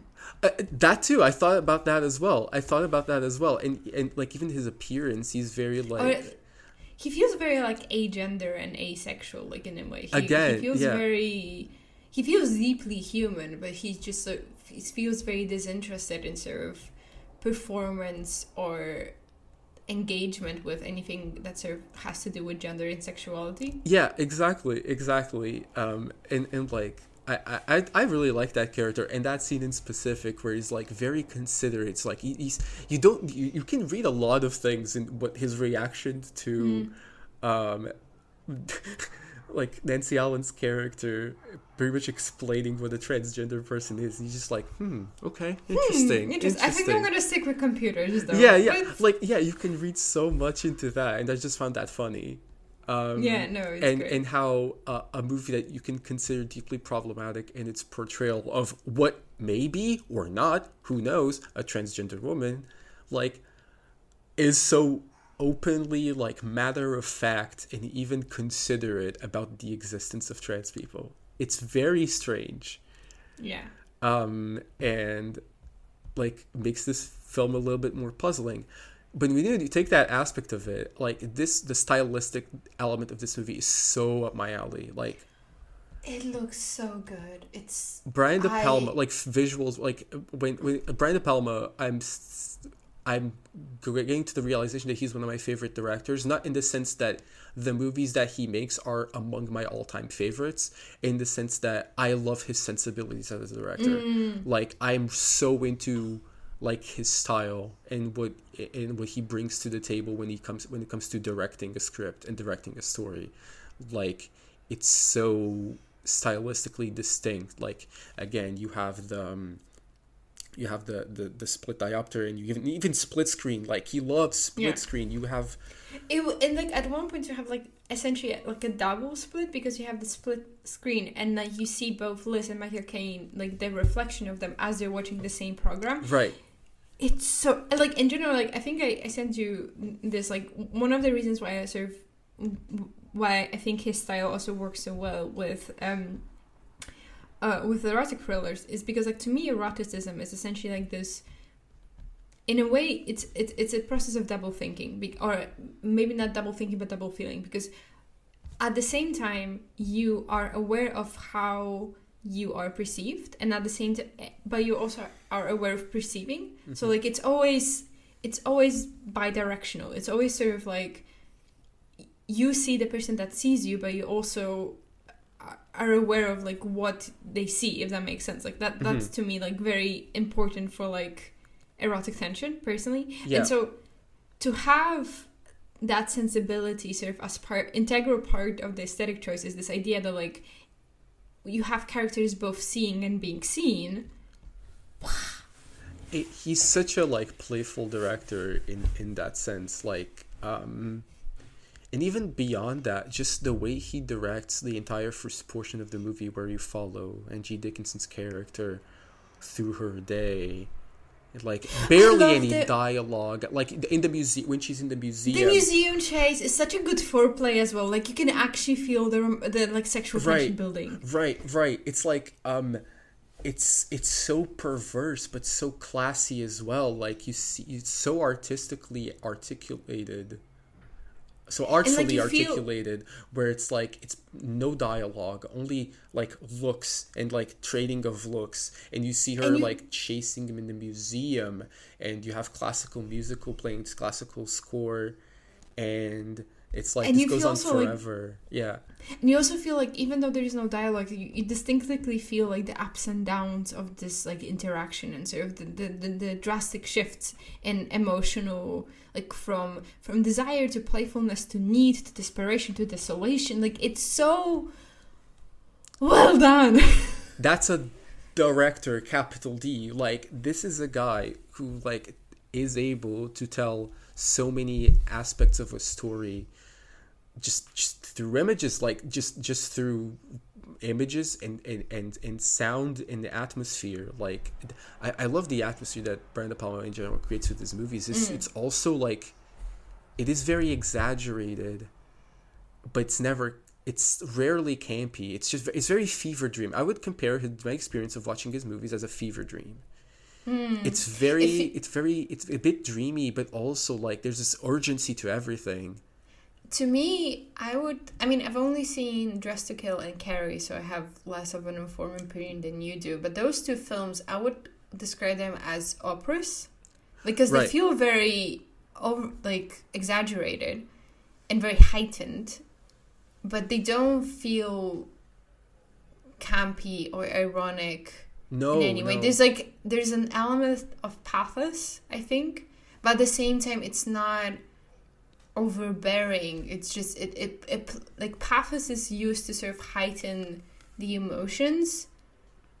Yeah, Yeah, I, think yeah he's not paul verhoeven you know like Yeah. yeah yeah yeah, he yeah it's true like it, it, it, you you don't feel that the heightened elements of it in any way are ironic or or satirical it's Mm-hmm. it- like you all the, the the the danger of the characters like it, it's just up to the nth degree but it's never like unrealistic like you're there. Like i i up into the the death of of the uh, of the lady in the beginning like you are just on the edge. Like what the hell is happening? There's barely any dialogue. There's only music. You can see like through her through her having access to her inner thoughts like that she has just she is very like sexually charged. Like she has so many sexual fantasies mm-hmm. everywhere like in her dreams the shower scene which i thought was very subversive because again you expect her to be killed having seen psycho but no it's all a, f- a sexual fantasy. Yeah. and then all that leading up to the point where she finds out oh shit the sex that i'm having could be dangerous but that's not even the point. She ends up getting killed when you least expect it. Yeah. and and like all of that is articulated with barely any dialogue. And yeah it's just masterful. Like i don't know what else to say. Like it's incredible direction and very like vivid at- atmosphere and um and then when the film takes that turn it just becomes into something like extremely strange with the whole like transgender aspect. But like i would like to stress that this movie is like to me like with the story is trying to convey like impeccably directed and there's so many visual decisions that are just like mind-blowing and add so much to what the story is. Because i think this movie with the script being so like eyebrow raising and mm-hmm. questionable in many aspects like it could have been a terrible movie. Like can you oh, imagine? Like yeah. it could have been so cheap and like I think that's sort of this kind of film because nowadays mostly I think nowadays the directors that we think as distinctive directors are usually directors writers right? So they write their own scripts and I think that's a completely different thing to like interpret something that you Yeah. wrote yourself. Yeah. And, but with Dressed to Kill it's very evident sort of the power of a good director in elevating a script Yeah, I mean, I, in this case, Brian De Palma himself wrote the script. I just checked, ah but but like, but but but, but it's true. Like Brian De Palma is was in, in for a lot of for a lot of years a a, a mainstream Hollywood director. So he he did like adapt a lot of scripts that were not Yeah. his. Um, and again, he wrote this. You can kind of tell he wrote the script himself, given the the Hitchcock uh, Oh yeah, the yeah, Hitchcock yeah. elements. Yeah. Um, but but yeah, and you can tell that with Crimes of Passion as well with Ken Russell Oh, yeah. because he didn't write the script for that one. Um, Let's talk about Crimes of Passion because I like at, at the beginning I was like a bit confused, but like after the 15 minutes when I okay, I, I understand how these because Crimes of Passion to me is essentially a story about a love triangle. And as you know, I love a well executed love triangle. oh, interesting. I left. Okay, go on. And like at the beginning I was a bit confused because like essentially you have three characters and you introduce to these three characters, but like in the first 10 15 minutes you don't know yet how these characters overlap what's let's Right. what's the common link between them. So i was a bit confused about like because also like um with this episode you sort of you just gave me the titles and i just sort of watched them. I didn't read anything about these films. I didn't Mhm. know anything about these films. So like with each of them i went in completely blind. Uh, uh, I only knew who the director is because on Criterion you have like the Criterion above uh, the director above the title, and then like when it started going, I just I couldn't take my eyes off it. Like I was beginning to worry I will have no notes for our discussion because I was just so absorbed by the story. And like even though I have a few notes when it comes to the, the script, I think certain elements. I think it should be a bit longer. I think, uh, especially sort of in the part where you have Bobby sort of spying on uh, China Blue and sort of becoming fascinating with China Blue slash Joanna, I think there should be a little bit of more time of sort of like voyeurism and fascination before they sort of meet and have sex. I think that would have. Mm-hmm. I think there was a missing element of sort of prolonged fascination there.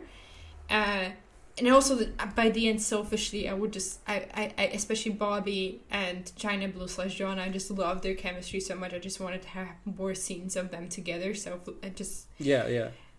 it's just I couldn't take my eyes away and so towards the end I just like I really like I, I was like rooting for Bobby and Joanna to like no like please be together Yeah. it, it was like almost I reverted back to my like K drama watching mindset of like Yeah. I just want these two characters Yeah. to just be together logic be damned. And it was just it was but also like just so many choices were just so fascinating to me and the story was so absorbing. And then like after i watched it i googled the film. Obviously it had mixed reviews but like a lot of people said like that this film has no plot and i was like what? What do you, did yeah, we watch the same film? Like what the fuck? Right. Uh, this is also my favorite of the three, and I think like I I wasn't planning on initially like um uh selecting this one because I was like initially selecting like canonical elements. By the way, so I, initially I had planned Jade, and I haven't seen Jade yet. But I only selected Jade because I saw that it was written by Joe Eszterhas, who also wrote Showgirls and Basic Instinct. okay i'll Yeah, check it out Um, but yeah, like I'm so glad I just decided to watch this. I'm like, okay, I, I want to go watch them all, so I'm just gonna watch this one. And I was blown away. Like, I was not expecting to like this this much. I just really wasn't.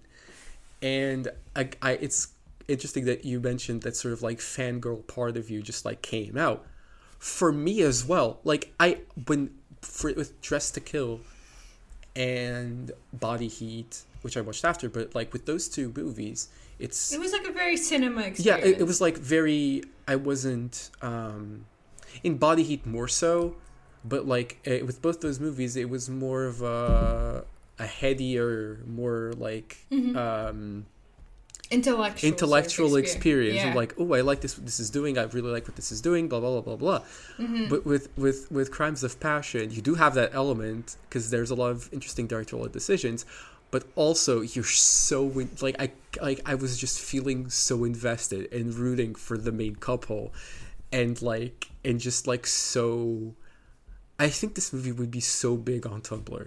I i, I just oh I, for sure Like- for sure. And okay, and like a thing that sets this movie apart from the other two that we saw is the style of dialogue, and mm-hmm. because it is very theatrical and very snappy and quirky. There's a lot like, and it's not the most naturalistic dialogue.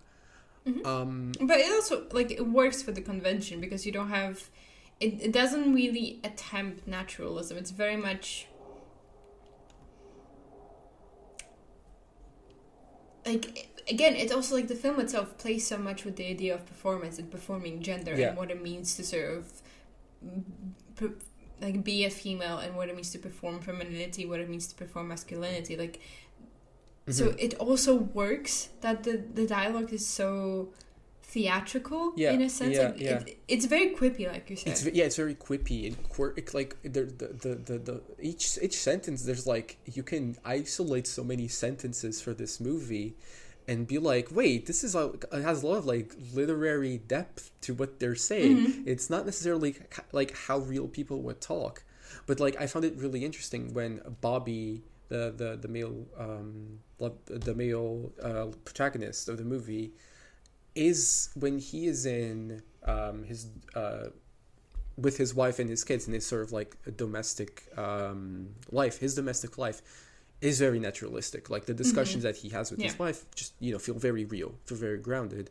but when we go to china blue slash joanna's world played again by kathleen turner the, Amazing, the link so good. the link to to body heat like that uh, like her china blue being essentially like almost like a drag persona like uh Mm-hmm. um uh, uh this um her persona of her moonlighting as a sex worker and she just crafts this whole like almost like vocabulary around like not just to, to her words but also the way she like acts and dresses yeah. it like she um And also, as China Blue, she has many sub personas that she performs as part of her sex work. So, like, Right. with one client, she'll pretend to be a rape victim. With another client, she'll pretend to be a stewardess. Like, she plays into so many people's individual fantasies while also being a fantasy in a way. Like, it's it's it's also one of speaking of like um, drag esque elements of like China Blue as a performance. One of my favorite lines uh, of the dialogue is like from the beginning of the film, where she sort of interacts with the Reverend for the first time, and she says, "I never forget a face, especially when I sit on it."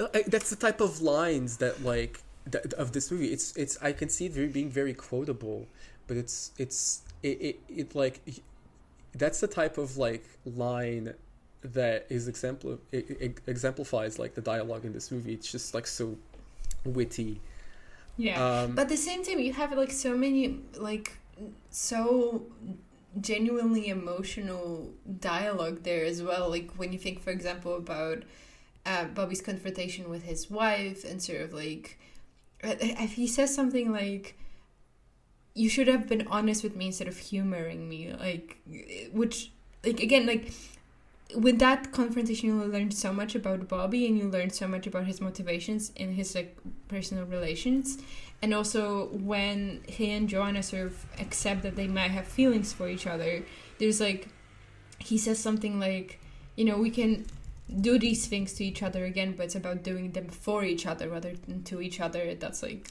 Right. it's it's again like I am like um fascinated by this script and um like I I I went to to look up the the screenwriter. It's not Ken Russell. Uh, Mm. it is this guy Barry Sandler. I didn't know who he was. Um, he is a, like he is um primarily a, yeah he's a screenwriter and I don't think he ever directed anything that I see on his Wikipedia page. But in like relation he is to a- adam sandler no, no, no. uh, he is a he's like one of the major one of, a major um, Hollywood screenwriter to come out as gay. And like I was just like uh, just the way he writes this this script, I feel like it's very ahead of his time. Like this type of oh like yeah for sure quippy dialogue. That's like I I'm surprised that this movie isn't more popular now. Like this isn't more reclaimed now. Um, maybe thanks to criterion or you know it could be but yeah it's i it's so good and it also invites like immediately after i finished watching it i, I wanted to rewatch it again. First of all because like how emotion invested i was in the film which unfortunately doesn't happen that often with a film. Like i think films and in general sort of content media it's a lot easier to be engaged intellectually than it is to be engaged emotionally I yeah think. yeah es- especially when it comes to something on the criterion channel when you're just like y- y- you're you're expecting to have a more like headier intellectual experience but this is Exactly. this is a, all in one package Exactly, and but so like there's this emotional element, but also like you said, like there's just so many interesting choices on the level of directing, on the level of screenwriting, on the level of sort of character arcs. And also I just I love the usage of art and sort of the, it's just such a rich film. It Right. just invites you to rewatch it and again and again and I again. want to rewatch it so many times, and like you, you, you, um, you have the script, which in itself is very dense. You co- you have a lot of like uh, theatrical, quippy dialogue, but it's not just jokes for the sake of jokes. They tell a lot about the characters. Um, and I think also it- it- state. he there there are elements of what I would consider like succession style of exposition, meaning that there's a lot of very important information information about China Blue being revealed as sort of add on ad hoc comments. So it's like very similar to how in Succession, sort of the extent of Logan's abuse, it's usually just like there's a line of li- line of dialogue there, there's a line of dialogue there, but there's like no big flashback. There's no like monologue about like the experience. It's rather it's just flashes of information. Yeah, again, and when it, it, it's it's a it's a script that it's like it has it's very wordy, but again, it's also very um what it reveals about the characters it's not just in the words. When you think about a very dialogue heavy film you think about okay so this all of the characters uh, all you know about the characters is through the dialogue but not just that. Like you have that scene in the beginning where you see um like uh, joanna slash china blue like returning to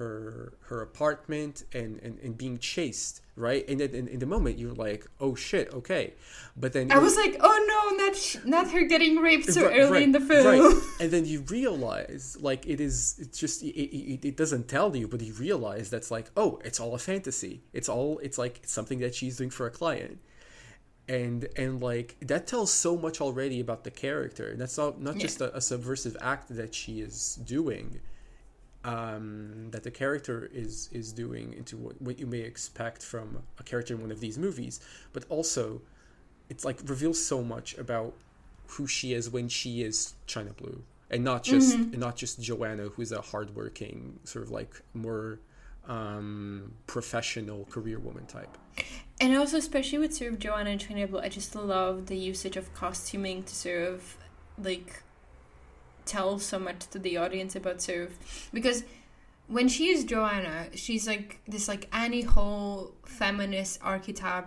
Ar- archetype. Sorry, I am like beginning to be like feeling a bit hungry, and I'm losing my ability to speak coherently. I'm really sorry. Like, and she's also like described in in, in the scene where of um, Bobby is commissioned to sort of spy on her for possibly being a corporate uh, corporate um, spy herself. Like she's described as a man hater, and you know that she yeah yeah.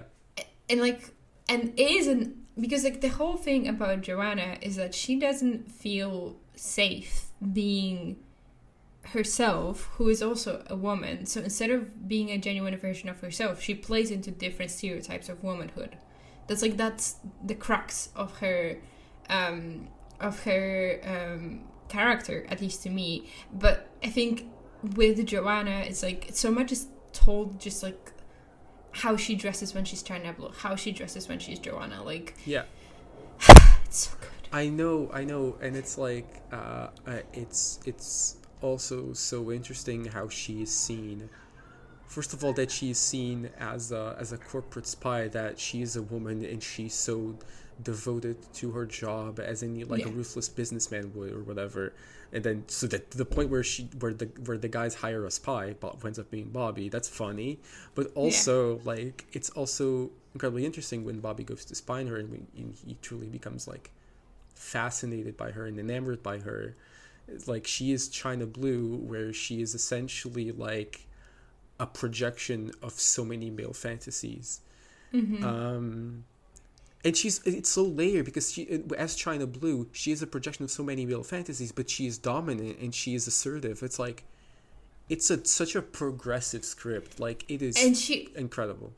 and she also like herself says that the only way she can feel turned on and horny is when she's China Blue because there that that's where she feels safest Yeah. when she's playing into those fantasies. That's where she has the power because she's directing those fantasies, and like sort of that's why sort of them then having sort of sex at her apartment is so crucial because she's sort of you know she's allowing herself to give up the power, but at the same time trying to find safetiness and sort of mutual, you know, what's the word? Like a mutual giving up of power, if that makes sense. You know what I mean? Yeah, yeah, yeah. Like a sort of equilibrium to the the the the, the relationship. Yeah. And and like yeah this movie is is so so fascinating i love the character of bobby as well i i really do Mhm. like oh you talk about It like was a- so with Bobby as well. I just want to say it, but like a lesser actor would turn him into a caricature or stereotype, but he he toys the line between a stereotypical jock and like a, almost also a himbo at times, and just like a genuinely nice guy who just like wants to feel connected and loved and respected and share that love. He's he's just such a good character. yeah and, and, and, like he um again like former high school uh football player like you know very traditionally handsome but also like there's this everyman quality to him he's not just a, a, a hollywood hunk he's Yeah. not uh like um just you know like we're talking like a Chris Hemsworth, a Chris Hemsworth type. He feels like Mhm. any type of guy. Yes, very attractive and, and you know very built, uh, but like any guy you would find anywhere in any type of job or walk of life, and he makes him makes him so relatable, but also makes him just um, there's a lot of dimensions to him when he is almost like he's so disconnected in his domestic life and the relationship with his wife is not really working out there's clearly a disconnect but there's also there's in- love but there's also the disconnect it's sound The, yeah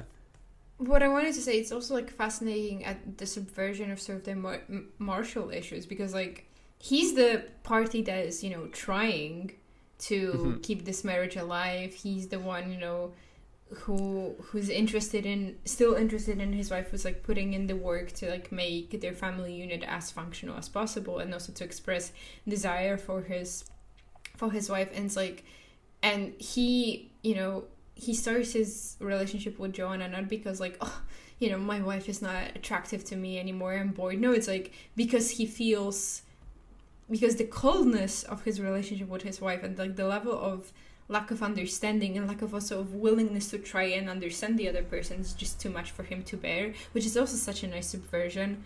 And um and I, what I also wanted to say is that you know I I loved the the dialogue between him and his wife when they're in the bed and she Mhm, sort mhm, of I love that scene. And it's so good because like you can tell that Bobby just wanted essentially like the, the the whole point of the scene is that like he finally confronts her is like what's wrong? What's what's wrong? Like why don't you talk to me? Why won't you just be honest with me? And it's a, it also plays around with their sex life because like it is revealed that she has been pretending to enjoy having sex with him. And he's wounded because not because like oh I'm not man enough to give you pleasure. He's wounded because he- wasn't. She didn't feel like she sh- should have been honest about her pleasure with him because like, like it's it's so good when he tells her like, what I wanted is for us as two people who love each other to enjoy this act together and to put in the work to make it enjoyable for both of us. And you were saying that it was enough for for for you that I enjoyed myself. It's like, and that's to him deeply hurtful and. Ah, so good. such a good script and like i in in a, in a way it does make sense that the screenwriter himself is is queer because this is a movie about straight people but it's also like a, a a- it has it reveals a sort of like um awareness and layers into uh, relationships in general in this case strictly straight relationships and straight marriages traditional marriages in the case of bobby and his wife that's like that that you wouldn't find anywhere you wouldn't find uh, everywhere i might say. Um you wouldn't find everywhere in in this era of, of hollywood. And like i i do think that it it, it, it adds to it. It's such a it's such a, a, a good progressive script that has so many layers to it. And um like and it's not just the characters and the performances that feel so that that are so captivating. Like um again kathleen i think the link uh, uh the link to Body Heat. I, I went with Body Heat when making the selection because it's it's like one of the the biggest successes of the genre, mainstream successes of the genre, but also like the Kathleen Turner connection. So she's here and she's playing a, a completely different type of of of role, um, much more comedic, but also in a way like very modern as well, like a very like contemporary type of female role and and, mm-hmm. and uh, her in uh, body heat isn't. It's more of a classical archetype. Um and and also but also i wanted to mention like the directorial aspect of, of this movie that's it is it's not uh, a, writ, a, a writer director type of author project. It's ken russell. And i don't know a lot about ken russell yet.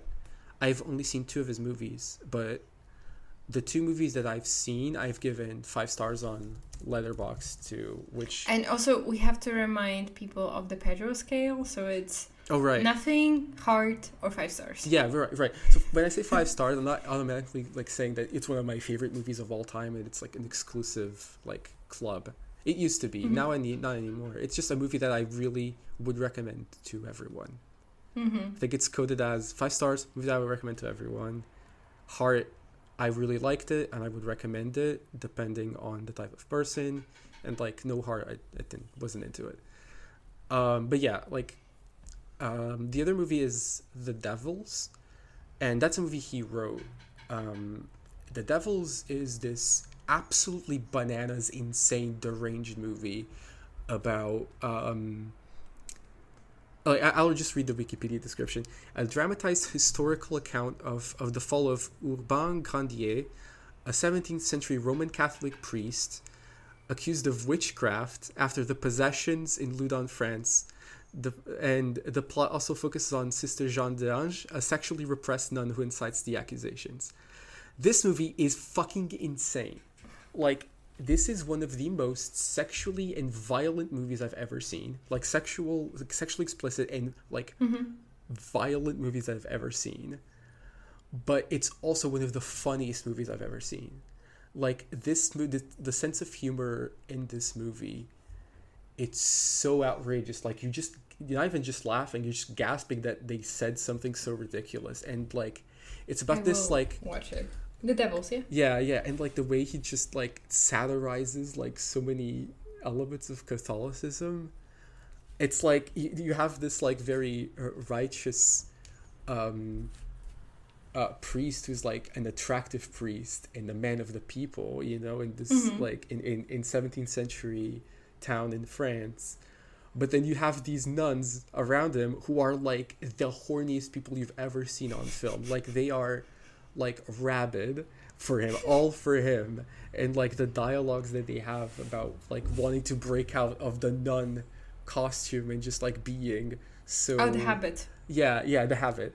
Um, and just like wanting to fuck him. It's just like it's hysterical.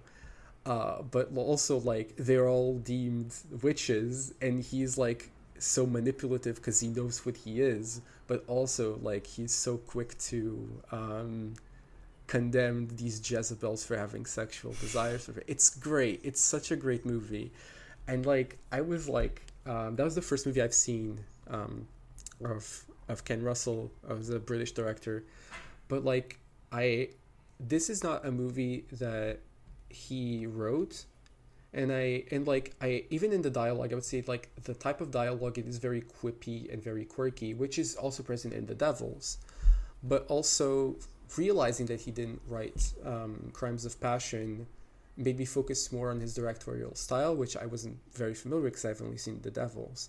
And in this completely different environment, um, I can see things I really enjoy as well because he's very like um, American Gather is like a very like extravagant style, like a lot of um, like again you were mentioning the references to art i totally i don't i'm convinced that's totally ken russell thing like mm-hmm. oh she's talking about she's having sex and all of a sudden you see like edited in you see paintings like, and you see like sketches and not just like any paintings but essentially you have japanese erotic art a lot of the time and what's also because like uh, there's a lot of erot- uh, japanese erotic art from the edo period but you also have a lot of sort of uh, late romanticism and sort of um, modernist paintings as well. So, for example, you have The Kiss by the Klim, uh, uh, by Gustav Klimt. Uh, Mhm. You also have I don't remember who's the painter, but you, it's it's a very famous painting. I think it's called The Kiss as well, where you have the two people and sort of with cloth bags on their heads, but they're kissing. And you also have uh, a pre-Raphaelite uh, Ophelia painting. Again, I don't remember exactly who the painter is, but it's like the very famous one, which is like sort of lying in the water and dying. So Like very good. yeah, him very being good. uh, from what I can gather, like he is a very um used to be a photographer, so like you can tell that these movies are gonna look amazing. Uh, but also like very schizophrenic in the in the sense of like you know there's all sorts of references and all sorts of um uh what what, what am I saying like there's a lot going on in each scene Yeah. in this movie. There's just a lot. You have the dialogue that it's fast and quippy, but but and and you have that element, but also the lighting is just very atmospheric, very moody, uh, and so telling of each environment. Like each environment in the movie feels Mhm. so vivid, like China Blue's bedroom, um, the like the um, the domestic life of Bobby. Um, yeah, I, I I don't know. I, ju- I can just picture those those environments very clearly in my head Mm-hmm. and like from what I can tell, and this is not me as an expert. This is just my um, my impressions of him. Like very mindful of the mise en scène. Like everything in the shot is very detailed and very like um, ornate, while not feeling too. Not like Kubrick, in the sense that he has those elements, but he's very like rigid. It's it feels It, it doesn't also feel like gimmicky in the sense No. that like oh look looks look at what I can do with light in Right, this shot right. you know because th- th- it's very impressive and that in the devils as well like the characters are the true fuel and like what the characters say and the dialogue is the true fuel and the true essence of the the the, the, the mm-hmm. characters and the actors like really like are make it their own but also so it feels loose in that way but also there's this element of like everything in this shot like really has a deep meaning to it and like there's a lot going on. So it's very stimulating in that sense and i and i really like that as well about the direction of crimes of passion which ended up being my favorite of the three. And I also really like like even when you have like moments in the film which are very sort of like silly like even like because there is a scene where there's like a family barbecue at Bobby's house with his family and family friends and like at one point sort of he finds out like he, he has this like very like um in many levels like as a dad he has like my dad energy like he will he will be the entertainer at the family events. He will do the most outrageous things just for a laugh because you know he can. And so Bobby has like supposedly this like magic trick routine that he likes to do to entertain people at family gatherings, but and his wife doesn't like the uh, this routine, but she doesn't tell him that directly, but she only tells it to someone else and he overhears, and sort of, and so he decides to do this like very offensive, not offensive in the sense that like it's like you know morally reprehensible, but like he dresses up as a human penis and he has like this joke about like the, penis getting erect and then ejaculating, Right. which is very crude. It's very crass, and it, I, I think if I understand correctly, he like it's something that he like a uh, performance he used to do in high school, like which makes sense, like a very high school boy crude performance, and this scene is the catalyst for finally their confrontation about sort of the dishonesty and sort of coldness in their marriage, right? And even sort of like moments which on the outside feel very like oh this is just like you know racy for the sake of being racy. No it is very thoughtful and meaningful and works within the story. And i also love how um again going back to the dialogue because like i do agree that sort of you know the emotions is what it's driving the story. There's also just so much care giving to each line of dialogue and Mhm. i think that's you know that's also what sucks you in because like yeah there's so much information so little uh, like you know such short lines of dialogue like you know the fact that like uh when sort of bobby goes to joanna's flat and sort of reveals that you know he knows her her real identity and she's like, "Oh, Bobby, aren't you like thirty? Shouldn't you grow up?" And it's like, and yeah, they both are sort of stuck in these like juvenile fantasies because they're afraid of sort of like adult level of emotional maturity of connecting with someone, right? It's like, yeah, so good. Yeah, yeah. And, and um, we haven't even like talked a lot about the priest character here. I, can I tell you my theory why I think this is a story about a love triangle? Right. Yeah. So as I think I've told you, or maybe even on this podcast before, like to me, a love triangle doesn't necessarily have to be like a perfect triangle, meaning that like each person in the triangle is interested in someone else in the triangle. It could be sort of like um, you know, a, a hat essentially, where you have two people interested in the same person. But the thing is that they have to be interested in the same person for different reason. That's like what I think is the key element of making such a type of a, a, a love triangle work. And here is a sort of a perfect example of that because Bobby is very much interested in sort of the person Joanna is afraid to be. Mm-hmm.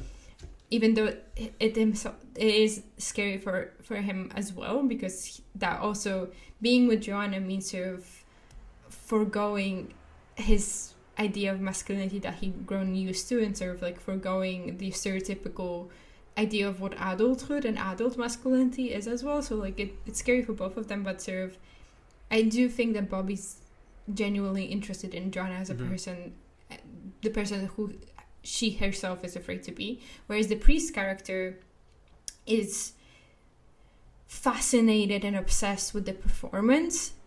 First of all, because it also plays into his fantasy, I think, but also because, like, to, to me, the priest is a person who's like the tragedy of his character comes from that he is he knows who he is he doesn't want to be the person who that he is so he performs someone else but he's unsuccessful in his performance and i think his fascination and interest in uh, china blue slash joanna is because she is to his eyes at least perfectly successful in her performance Mhm. even though it's not genuine in a sense right and so i think his obsession with joanna is partly because he wants to achieve what she has in his eyes achieved and then and that's why sort of in the final shot Right. he dresses up as her and she kills him because like in in some way it's a victory for him because he was able to achieve the, the perfect performance of the person he wanted to be instead of the person that he was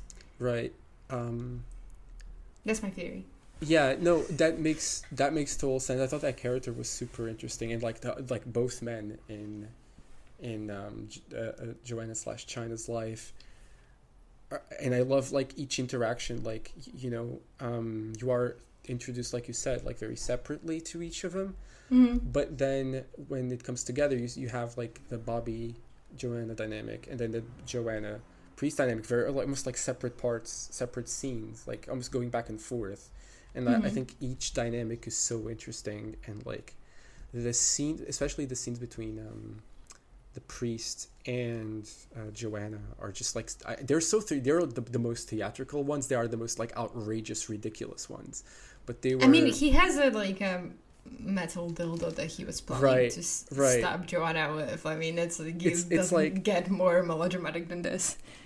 it's it's so like uh it, it it it's like the the more kinky the kinkier parts of the of the movie are in that that sort of relationship as opposed to like the the, the, more emotional sentimental earnest parts that were are with Bobby um and the way that all that coalesces in the the the, the ending and what it means for the for for who Joanna who's very split and very in a moment of crisis like who Mhm. decides to end up going with like um and her faith with the relationship with Bobby it's like you know you want to see them together but like it is a, a, a like a, a concrete ending in the sense that like they're come to they come to terms with certain aspects of themselves that they were sort of ashamed by in a way Yeah. and um and like th- having the priest as like this sort of villainous character ended up being who wants to prey on Joanna's like sort of almost ob- obsessively preying on her performative side and doesn't want to see her as a person just as like a Yeah. yeah i thought that was the- very ingenious and um Yeah, they made it for a very fun scenes as well True. I mean, to the like he praised in her perf- perf- perf- ugh, he praised in her performativity to the point where he sort of projects his own self hatred onto her. Like it's it's it, you know the more in the film, I mean, it's so complex. But yeah, she she's anything but a person to him in many ways. hmm And also, I love sort of the the final scene where you have this like this short monologue by Bobby, where it's like you know it's so Yeah. deep and emotional and they say like you know we are we don't know where it's gonna go but like we are willing to chance it we are willing to sort of like right. you know be there for each other and like see this through and sort of see each other as people and all of them it's like but we also you know sex together it's fun and it's like yes exactly you Yeah. can be both deeply emotional movie but you can also be fun Yeah. exactly Yeah, exactly. And it's like I love how that goes back to the beginning where Bobby's just like in the Yeah. beginning, uh, and that of like group therapy session. Where he's just like, nah, everything's fine. You know, like Yeah. my I have a wife, I have a job, cool, yeah I have two awesome, kids great. yeah And then China just comes in and like completely like turns his life upside down, and like the way he Mm. at the ending like realizes is and it sort of is um the parts of himself that were like sort of buried deep within like his desires but also like an emotional like physical desire but also an emotional desire that he was not Yeah, like this- fulfilling and yeah it's great also this like desire for honesty because like Yeah. with his wife Yeah. it's like you know they were together in high school and then they sort of did the thing that everybody else did Yeah. like you you have the, the film clearly established that all of their friends got married after like all of their high school friends are still together and it's like it's the same like it's it's, it's this bubble of world as opposed to like eh, which is inherently dishonest at least within this film and sort of like Bobby's arc is essentially accepting that like if he wants honesty, he has to leave that bubble and has to sort of like allow himself to be bruised and rejected and for things not to work out. But like that's part of honesty is also Mhm. like seeing the fragility of yourself and the world and everything. yeah yeah It's so it's like being you know using again again this is an erotic thriller and like you, you, for a lot of this it's very unlike the other ones where it's much more comedic and lighthearted but then it also like towards the ending like you have the priest as this villainous character which brings Mhm. the, the the the titular thrills and but also like i love how this movie also centers sex as like as a vehicle for honesty. Like the Oh yeah. like the the entirety of the movie is you know like it's about farce. Like it's about the characters who are you know in situations who are that are just like shunning honesty in their lives. And and um, not being honest with themselves. And by the ending it's just like it it it, it, it sex becomes like it it it the relationship between um, Joanna and Bobby doesn't end up being like their physical desires are not an element of interference or an element of like shame or an element of farce in that relationship. Are not it's not the enemy. It's like something that you have to embrace. Yeah. that, that, that they embrace and as a as a vehicle through their for their for their relationship to eventually work and i thought that was great. Um i uh just to just to to close off just like to just a thought like um with ken russell's other film being the devil's meaning like a set, set uh, uh, a satire of um Catholicism in France in the, the 17th century and like how Mhm. violent it was and how violent the repression was. I found it really interesting that he embraced the project where with a, a, a- the, the priest being a very perverted character. So Mm. that I find that interesting. Also, do you realize who the actor is who's playing the priest? Because we haven't mentioned that. No. Who is It's this? Anthony Perkins who plays Norman Bates. Oh my god. Yeah, yeah. Oh my god. I I didn't recognize in Psycho, him at obviously. all. Uh, and um, I, I, when I was watching that, I was right. I have to pair this with Dressed to Kill. And I like, mean, oh my god. You have impressed me so much now with this lineup. It's so intricate and cohesive. It's so good. Good job, Pedro. Yay, job. my programming skills. Um, Yay. and uh, like, yeah, he. But also, I love how that plays into the the ending. It's almost like meta in the way that he ends up um, in China Blue's costume, in China Blue's in his costume. Mm-hmm. Um, how he is he ends up he, he, when he goes to kill when you think he's going to kill he is in uh, Joanna's China Blue's costume. I thought that was like really meta.